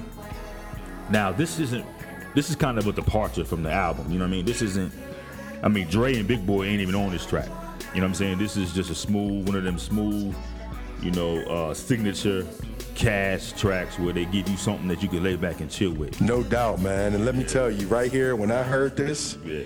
again, remember what I said in 77, 78, hip hop starts, right? Right. At the same time, Parliament, and I'm about to hit you with his name, the double neck guitar man, Bootsy, baby. Bootsy. This is classic Bootsy right here, man. When I first heard this, man, it took me back to being 12 years old. I kid you not. I kid you not. Because I was like, oh my goodness. And I'm I know that these cats, you know what I mean, are young. So when I heard this, I gave them a lot of respect for their music game. Podcast listeners, you don't know who Bootsy is, just YouTube him. And the first thing I'm gonna tell you to play is Telephone Love. Don't even do it, John. Don't even you- do it. I want, I want to tell you right now. You know what I mean? Because if you hear telephone love and then you hear this funky ride, you're gonna be like they just ripped it straight off the freaking album cover and just put it on their CD. Mm. I organized noise. This is when, and it wasn't in the beginning when I first heard it because I didn't know who organized noise was. But this is the track that made me look who the producer was on this particular release. Gotcha. Because I was like, whoever did this is crazy. I haven't even we, we haven't gotten to the episode where I bring up the King of Funk, Don't even do it. Come on now. Parliament Funk. Come on now. They always talk about what you know what uh, you, know what the Godfather Soul did for hip hop. Yeah, James Brown was he was the man. He brought hip hop there. But you know what? That funk in hip hop was added by George Clinton in Parliament Funkadelic. No doubt. No and then it was rounded out, you know, rounded out later on by Afrika Bambaataa and the Zulu Nation. Let's let's put it all together, and, and it was mixed up in a pot, mm-hmm. and then it just came out, and we had we had strong hardcore hip hop, Yeah, man. the love of hip hop, the, the the culture. One of these days, I'm gonna I'm gonna sit down with you guys and convince you to do a Parliament episode. I'm got- in. Both both hands raised. I'm two feet in the pool. Let's go. Damn. you ain't gotta you ain't gotta threaten me with a good time.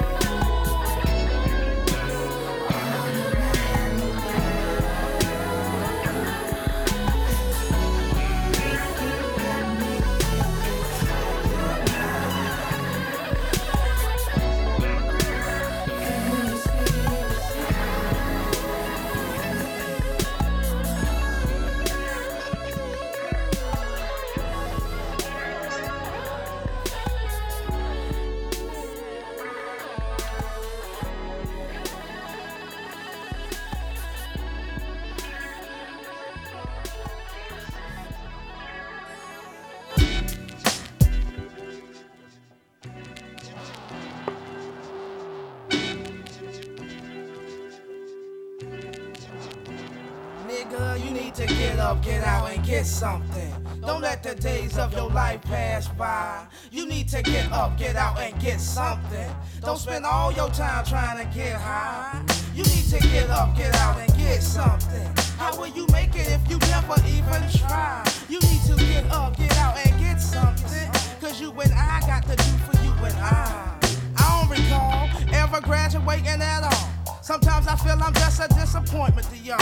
Every day I just stay around, then I can't be found. Always asking if Get up, get out. This right here was their positive record. This is Outkast and Goodie Mob aimed at, you know, those individuals to get up and do start doing something positive with their life. You know, I dig them for that. I mean, I think this record was definitely one of my favorites on this album, man. This was um, my older brother Todd. When this came out, he used to sing this all the time. Every time I would see him, I mean, re- remember this is '94, so I'm you know two and a half years home from the Marine Corps, and you know I bounced around between a few jobs and everything, and he was always, I mean, because like you said, it was that positive type of hip hop.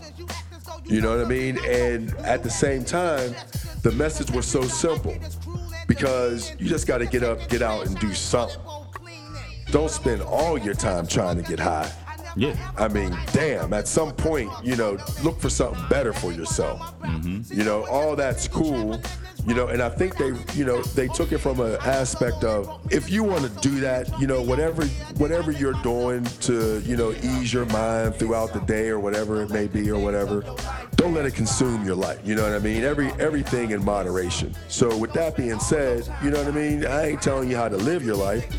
I'm just trying to tell you how to put some game in your hustle because whatever you want to do for your leisure, you got to be able to afford it. Right. I like the way they they they gave this this positive message still through their lens. You know, they didn't quote unquote sell out. You know what I'm saying? They kept it Outkast. They kept it Dre and Big Boi. You know what I mean? They kept it Goodie Mob. Look, we still back here smoking.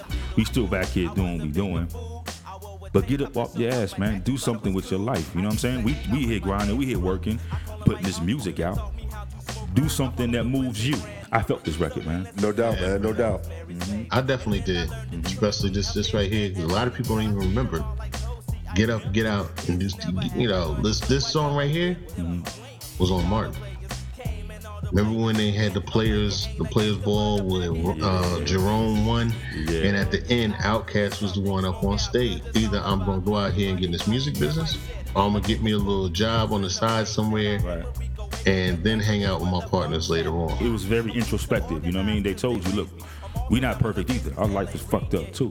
You know what I mean? But we kind of put that into the rearview mirror. We tried this over here now. We in the studio making this album, trying to make good of our situation. So they made it relatable. Much respect to Outkast for doing that, man. No doubt, man. And this is also, to me, this is also the introduction of CeeLo. CeeLo brings the hook in, you know, because the hook starts it, and then he starts verse one. So for me, CeeLo lays it down from the very beginning. And he puts his foot out there like, here I am, and I got something to say as well.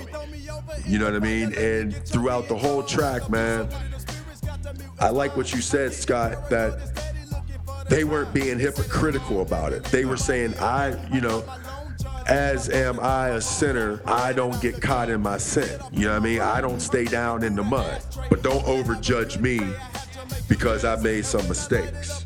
Because don't forget where I told you where I came from. So some of my life I've had to make up on my own and raise myself. 84 Vanderbilt, steady bouncing out the point to Campbellton Road. The valley of the south side flow. Everybody know about that killer that we call Blow. So keep your eyes peeled for the Cobra unit, cause they know for jumping out a black Chevy choicing through the ball. Here comes the red dogs. I'm busting out the my From the area, I'm scared. So one of these bitches might wind up dead.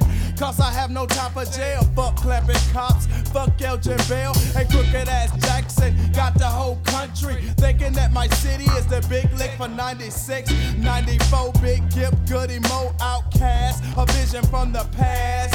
Hootie hoo, my white owls are burning kinda slow. You need to get up, get out, and get something. Don't let the days of your life pass by. You need to get up, get out, and get something. Don't spend all your time trying to get high, nigga. You need to get up, get out, and get something. How will you make it if you never even try? You need to get up, get out, and get something. Cause you and I got to do for you and I. Y'all telling me that I need to get out and vote, huh? Why? Ain't nobody black running but crack curves, so why I got to register? I'm thinking of better shit to do with my time. Never smelled the aroma of diploma, but I write the deep ass rhyme, so let me take y'all way back to when a nigga stayed in Southwest Atlanta, A. Y'all could not tell me nothing, thought I hit that bottom rock. At age 13, start working at that loading dock. Then laying my mama off of work, General Motors tripping, but I come home bank like Hank from licking and dipping. Doing dumb shit not knowing what a nigga know now. Yeah, that petty shit will have you cased up and locked down. I dip over to East Point, still acting a fool. Wasting my time in the school, I'd rather be shooting pool. Cool as how I played the 10th grade. I thought it was all about macking hoes and wearing pimp fades. Instead of being in class, I'd rather be up in some ass. Not thinking about them six coasters that I need to pass. Graduation rode around like roly polies. Damn, that's fucked up. I should've listened when my mama told me that if you play now, you're gonna suffer later.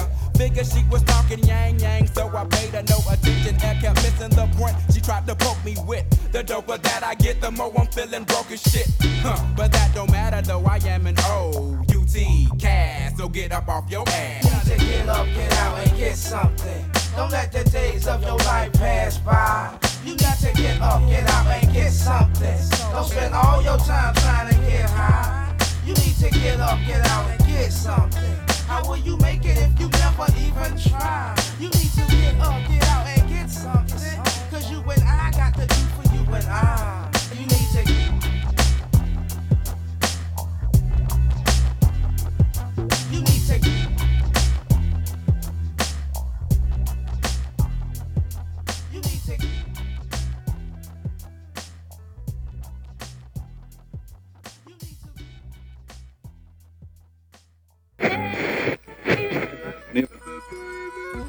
Operating under the crooked American system too long. Outkast, pronounced outcast. Adjective meaning homeless or unaccepted in society. But let's look deeper than that. Are you an outcast? If you understand and feel the basic principles and fundamental truths contained within this music, you probably are. If you think it's all about pimping hoes and slamming Cadillac doors, you probably a cracker. Or a nigga that think he a cracker. Or maybe just don't understand. An outcast is someone who is not considered to be part of the normal world. He's looked at differently.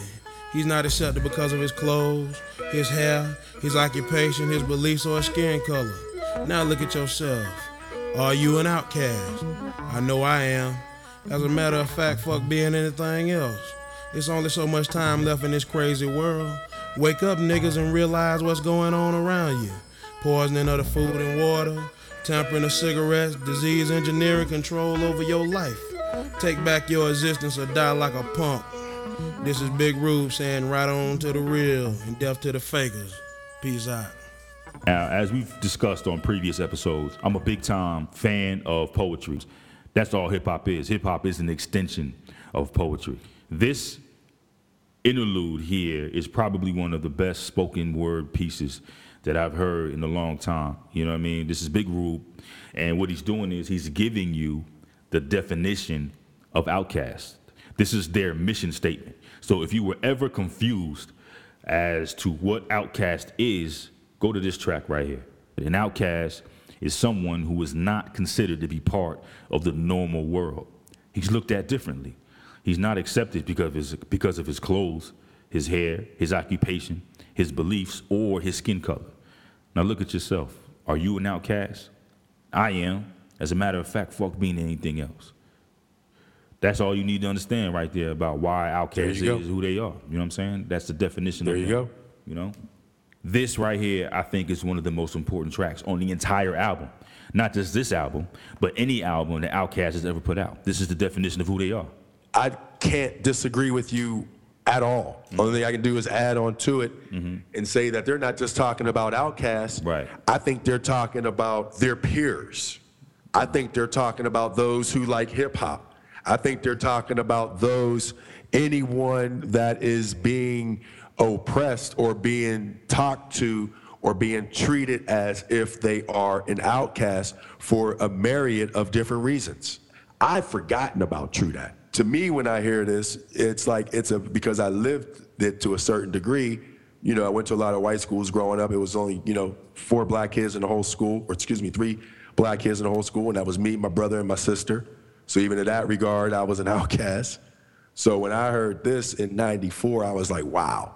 And we talked about this on so many episodes so far, man. I mean, we have a true appreciation for the artists that have a true appreciation for the art form. You know what I mean? So the fact, the simple fact that this track or this interlude, this spoken word piece is even on Outkast's album, lets you know everything you need to know about what Dre and Big Boi think about the art form and the process. They understand, you know what I mean, that hip hop is an extension of poetry. You know what I mean? This right here, True Dat, is poetry, dude. Poetry. Yes, sir. Let me dig into your brain. Folks falling like rain. Probably got me selling things. Guess I'm gonna explain. Jane is rolled up, no gangs beats rolled up. But still, Andre got action. They sweat like keep all of my teeth. I take it upon myself to handle mine. Thinking that you got ample time to do this. Have you shot up? Thought you knew this. I'm crumbling. No time for fumbling. Selling my stacks. Watching my back. Wetting them up like slish. Leaving them in they splash of blood. The clock is ticking. Niggas from my block is missing. I'm putting it down like it be hot before we argue shot. Got only so much time in this bastard. Better be claiming pro, but I be saying they procrastinating. Settling for less. Better be ready when they roll up in your nest and sink one in your chest and you's gone. Up out of here for good. Y'all be bobbing back and forth to let me know you understood. Yeah, what's up? Next track, Crumbling Herb. Outkast is back, you know, you know, onto the whole vibe and theme of the album. But again, this is another positive track, another positive record. I mean, I think the overall message of this track here is listen, just smoke weed and chill. Stop fucking killing each other. You know what I'm saying? It's not that serious. Chill, enjoy your life. Stop the madness, stop the killing. No doubt, man. Mm-hmm. I mean, Andre Andre finishes it off with it mm-hmm. in verse four. What he say? What he say? He said, "We is going to smoke out until we choke out, like some merry men, cowards I be burying."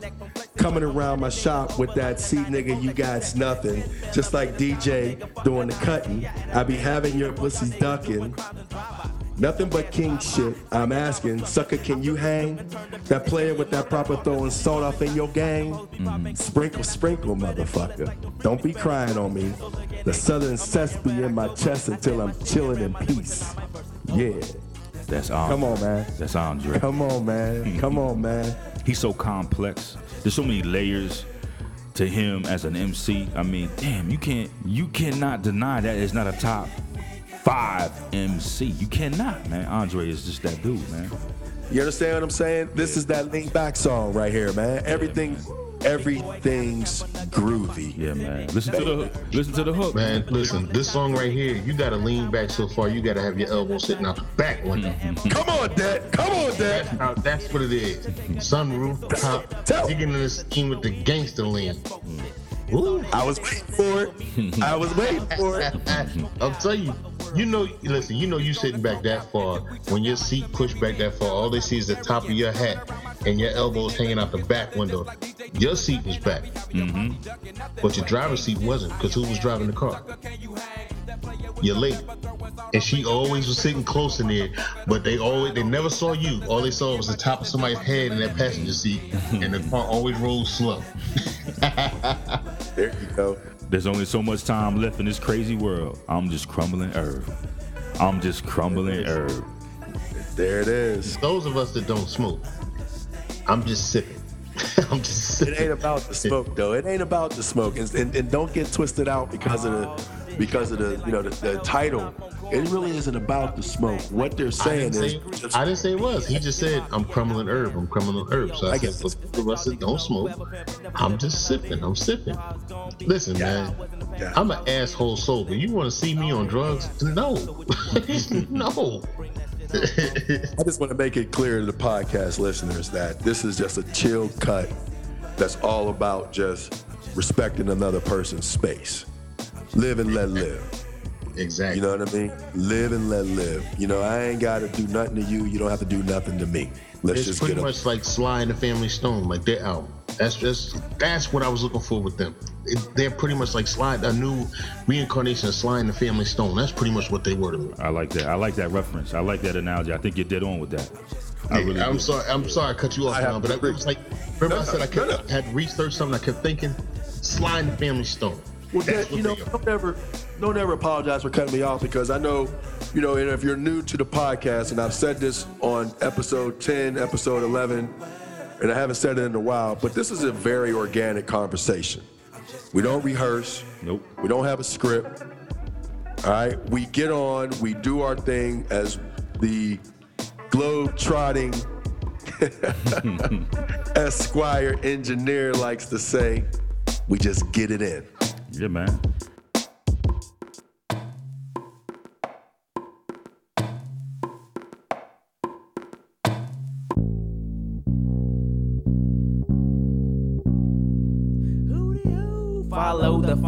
Skunk in the dank that is crunk in the dungeon. It goes on and on and on like that. Going out to the jeeps and the hoes and the lax. All sooky, sooky, all day and day, any day, every damn day. I be thinking about the good old days when I was a whippersnapper. You should try to get a kiss, but now it beat them draws I'm after. I'm just a southern playalistic pimp. I used to slang a fat rock, but now I'm serving him. I never even smoked a gram of crack, but yo, I'm dope. More doper than a junkie or a pookie, cause it's some. So each one, teach one. I be claiming true to East Point and College Park and the things I used to do around ATL, home of the pimps and the money makers. Club niggas, Magic City, and the Southern players. I never said I was a gangster, but I will do ya. So hallelujah, hallelujah. One for the players at the crib drinking drinks, and You two know is for about the that. sound. Go to the sound. what you know about that?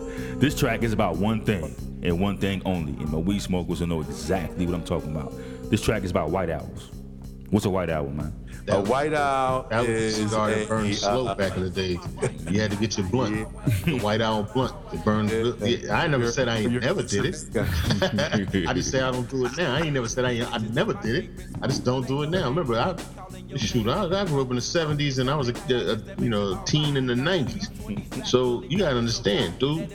Get your White Owls, get your meth. And we're gonna do it like Come this. on, I come got fat bags of skunk. I got white got owl blunts, and I'm about to go. I'm about to go get I'm lifted. about to go I'm get about to go get Uh, lifted. I got myself, Myself a shorty, and I'm about myself a 40, and I'm about to, yeah, that's that E MET. Yeah, you you was fucking it up. It's okay. My bad, yo, my bad, you got me over here hopping in the seat, yo. You gotta love, you gotta love Big Boi's, Big Boi's language though. Follow the funk from the skunk and the dank that is crunk in the dungeon. Translation? translation? Anybody got a translation? Oh, dank is weed. No, I know. I'm just saying, just be funny. You know what I mean? Yeah, nah, nah, I, I think that was rhetorical. Yeah, yeah. And then he goes, "Well, you know we getting blizzard because we got that That's what I was waiting for. gizzard." In the dungeon, Yeah, yeah. you know what I mean? But some of you can't cope with it. You know what I mean? So, you know, he's saying some of y'all can't, it's a little bit too hard for your chest. Mm-hmm. You know what I mean? Mm-hmm. Set sail with them niggas from Atlanta. Southwest. You come down here, we, we got something for you. Yeah, they were just returning the music back to that essence. You know what I mean? Bringing that that deeper, that, you know, let's just be honest, you know, marijuana expands the mind, it expands the thought process. Yeah. You know, you know, a lot of you know people in the entertainment industry. You know what I mean? It's it's, you know, and, and even not just in the entertainment industry, a lot of people in math and, and sociology and psychology. You know what I'm saying? I'm saying, and, and in the present movement of what's been learned or what was already known, but now that is proven that you know the positives of you know medical marijuana and things of that nature. So it, it, a lot of people, again, we said before during the PE episode that growing up in the hood, you know, a lot of people probably have PTSD. So people want to know why do a lot of you know minorities smoke weed? Um, It's self-medicating, you know. So while we're listening to the track from you know that double fork again back in 1994, we're reminiscent, and now that we're adults with wisdom, we can see it from both sides. Other people drink, other people do other things. You know, we're all self-medicating. We're all looking for altered states.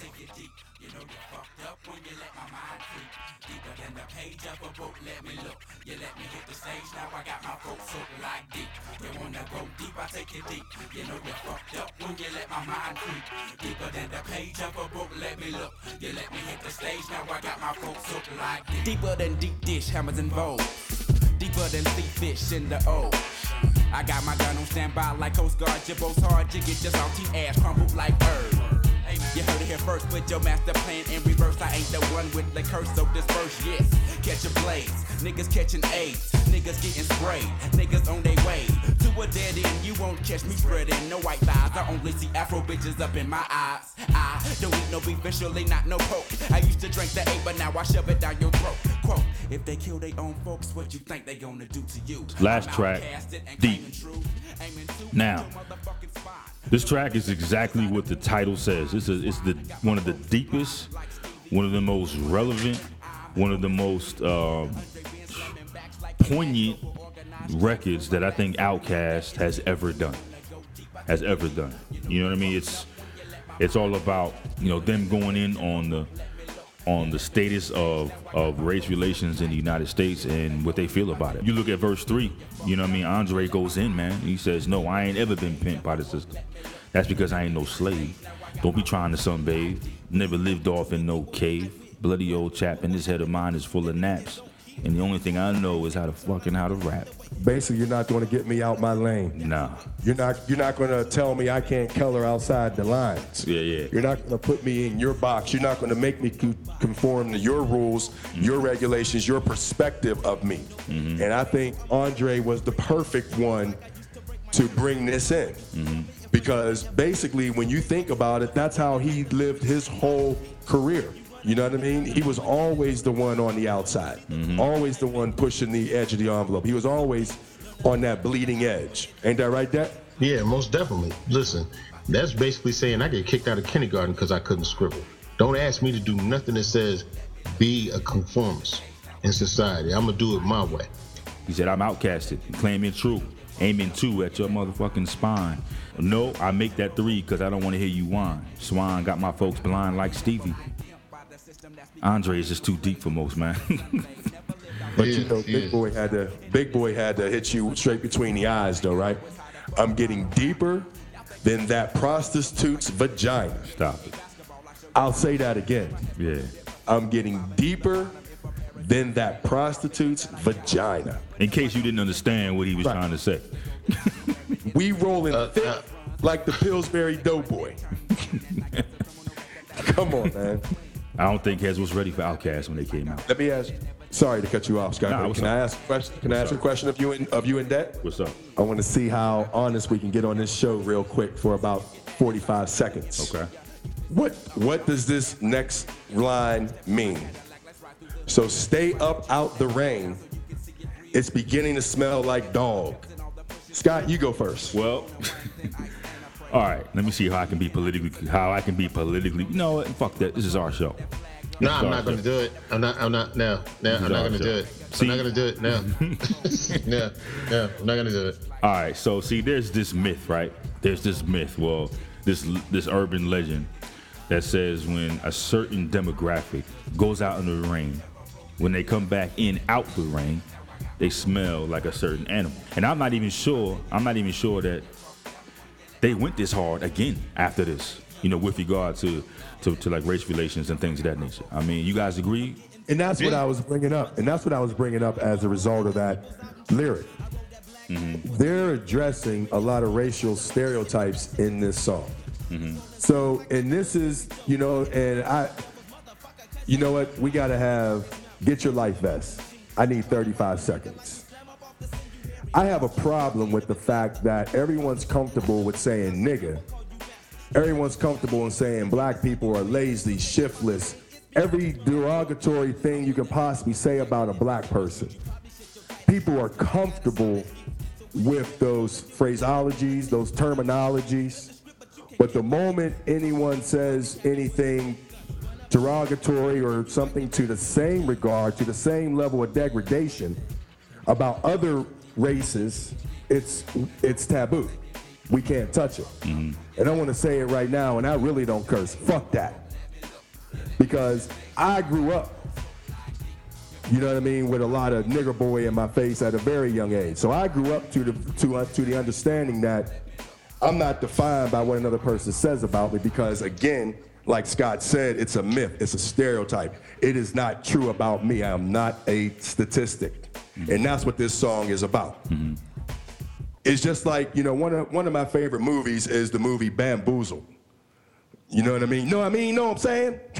oh wow. You know what I mean? Man, because sleep they bring out all these stereotypes. I'm not afraid to say Ofay cracker or hunky because oh. Ofay crackers and hunkies ain't afraid to say nigga spear chucker, ain't afraid to say welfare, ain't afraid to say anything else that's derogatory about a minority.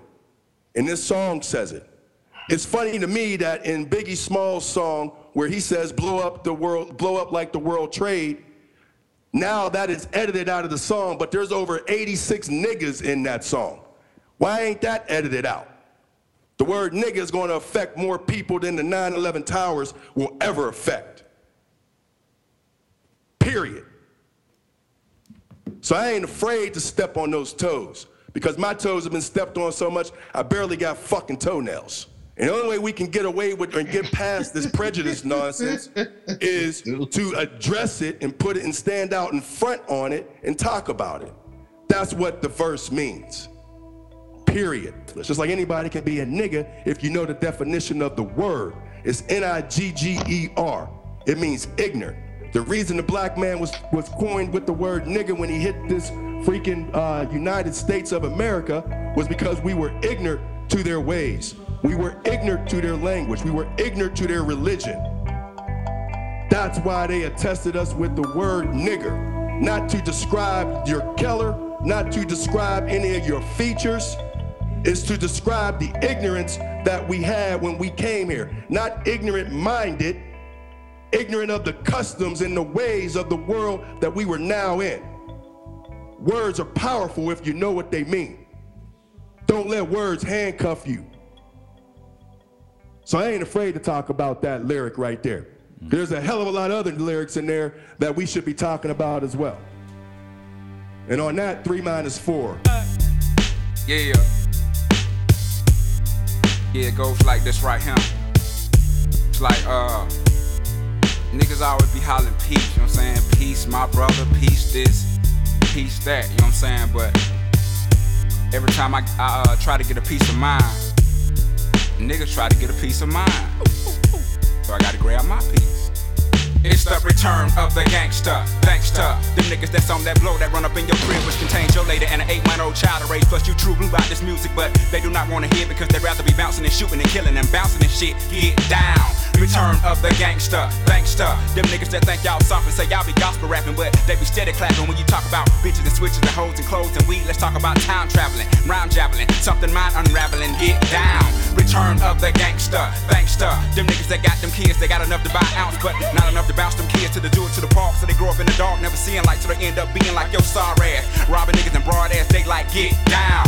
Return of the gangster, gangster. Them niggas who get the wrong impression of expression. Then the question is big, boy, what's up with Andre? Is he in the? Is he on drugs? Is he gay? When y'all gonna break up? When y'all gonna wake up? Nigga, I'm feeling better than ever. What's wrong with you? You get down.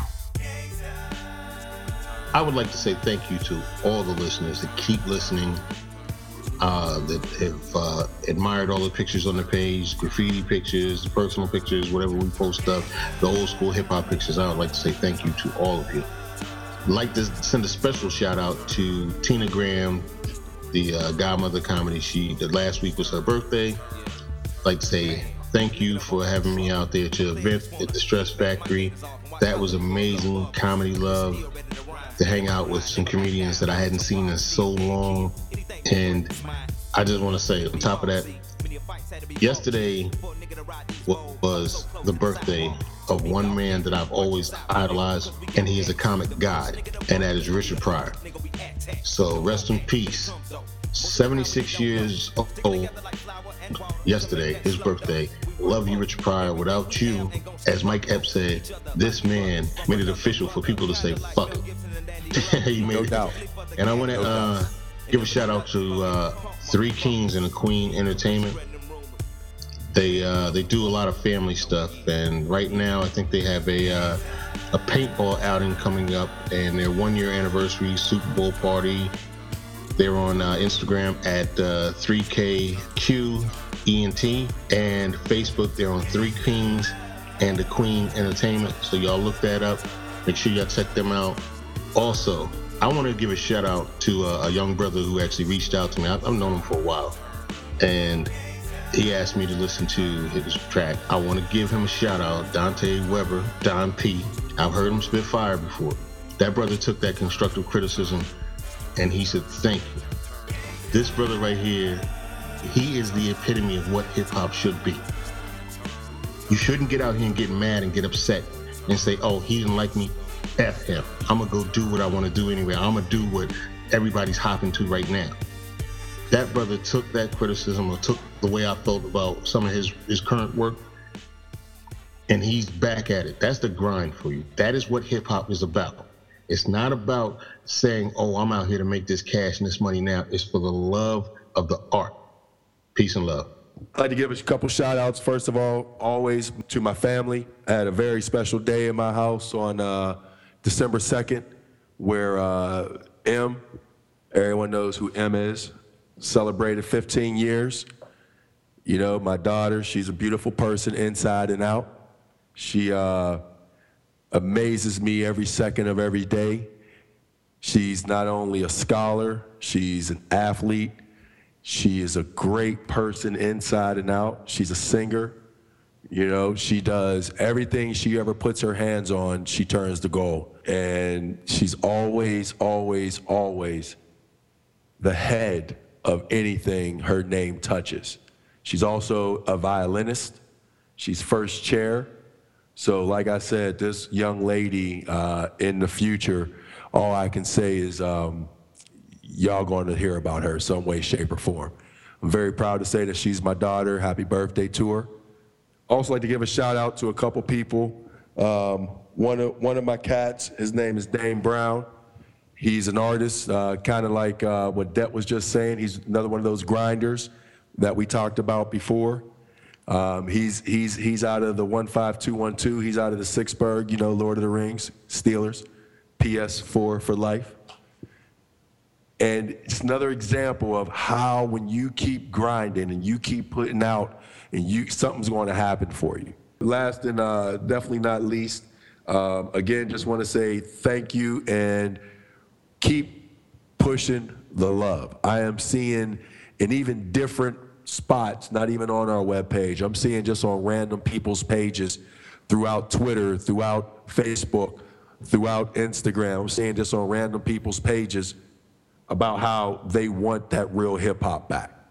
Whether they're referencing the Light podcast or they're referencing another uh, entity that's putting out, you know, information about the golden age of hip hop and trying to basically reconnect hip hop to his to his roots. You know, everyone keep doing that because eventually the industry, the masses are going to hear us.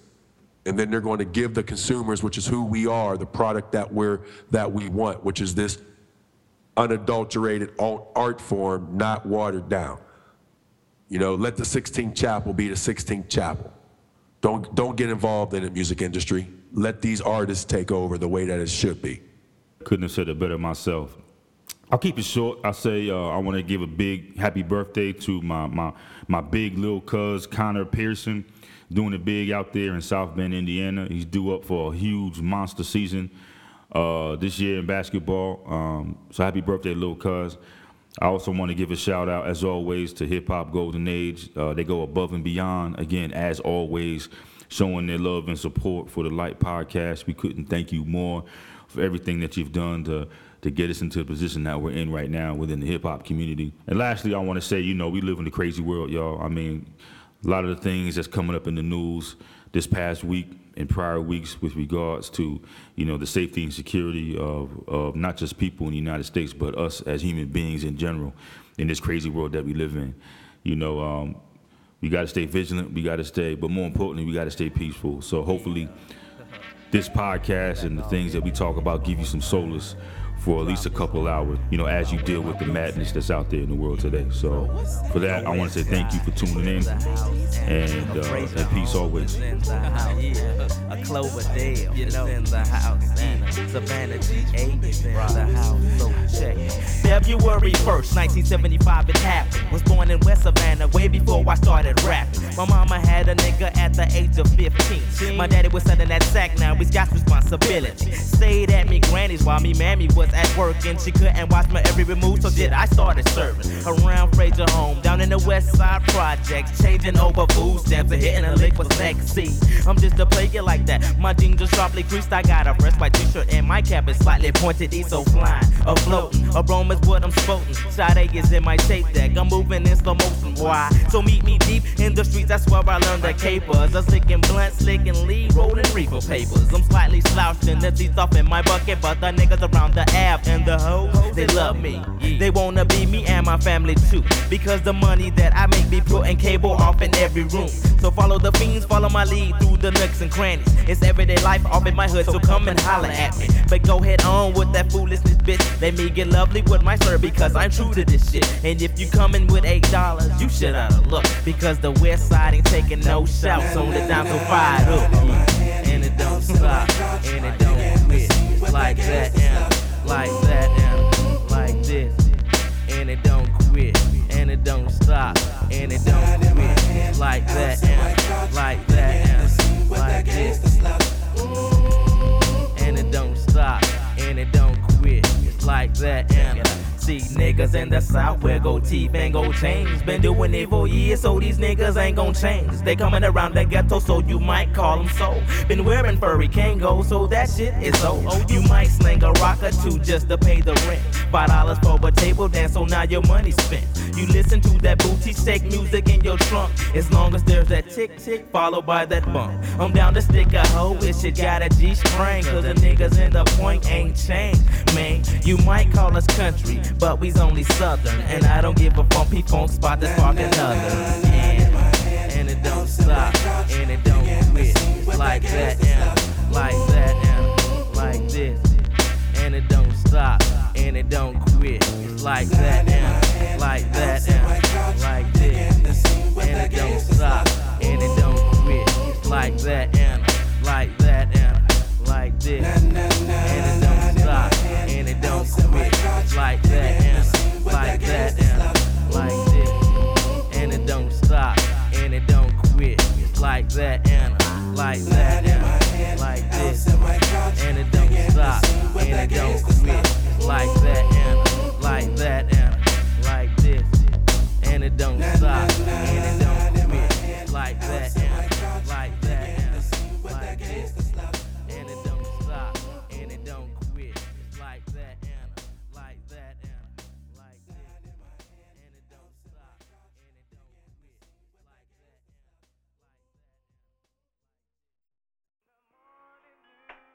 Hold on, I'm about to call my girl.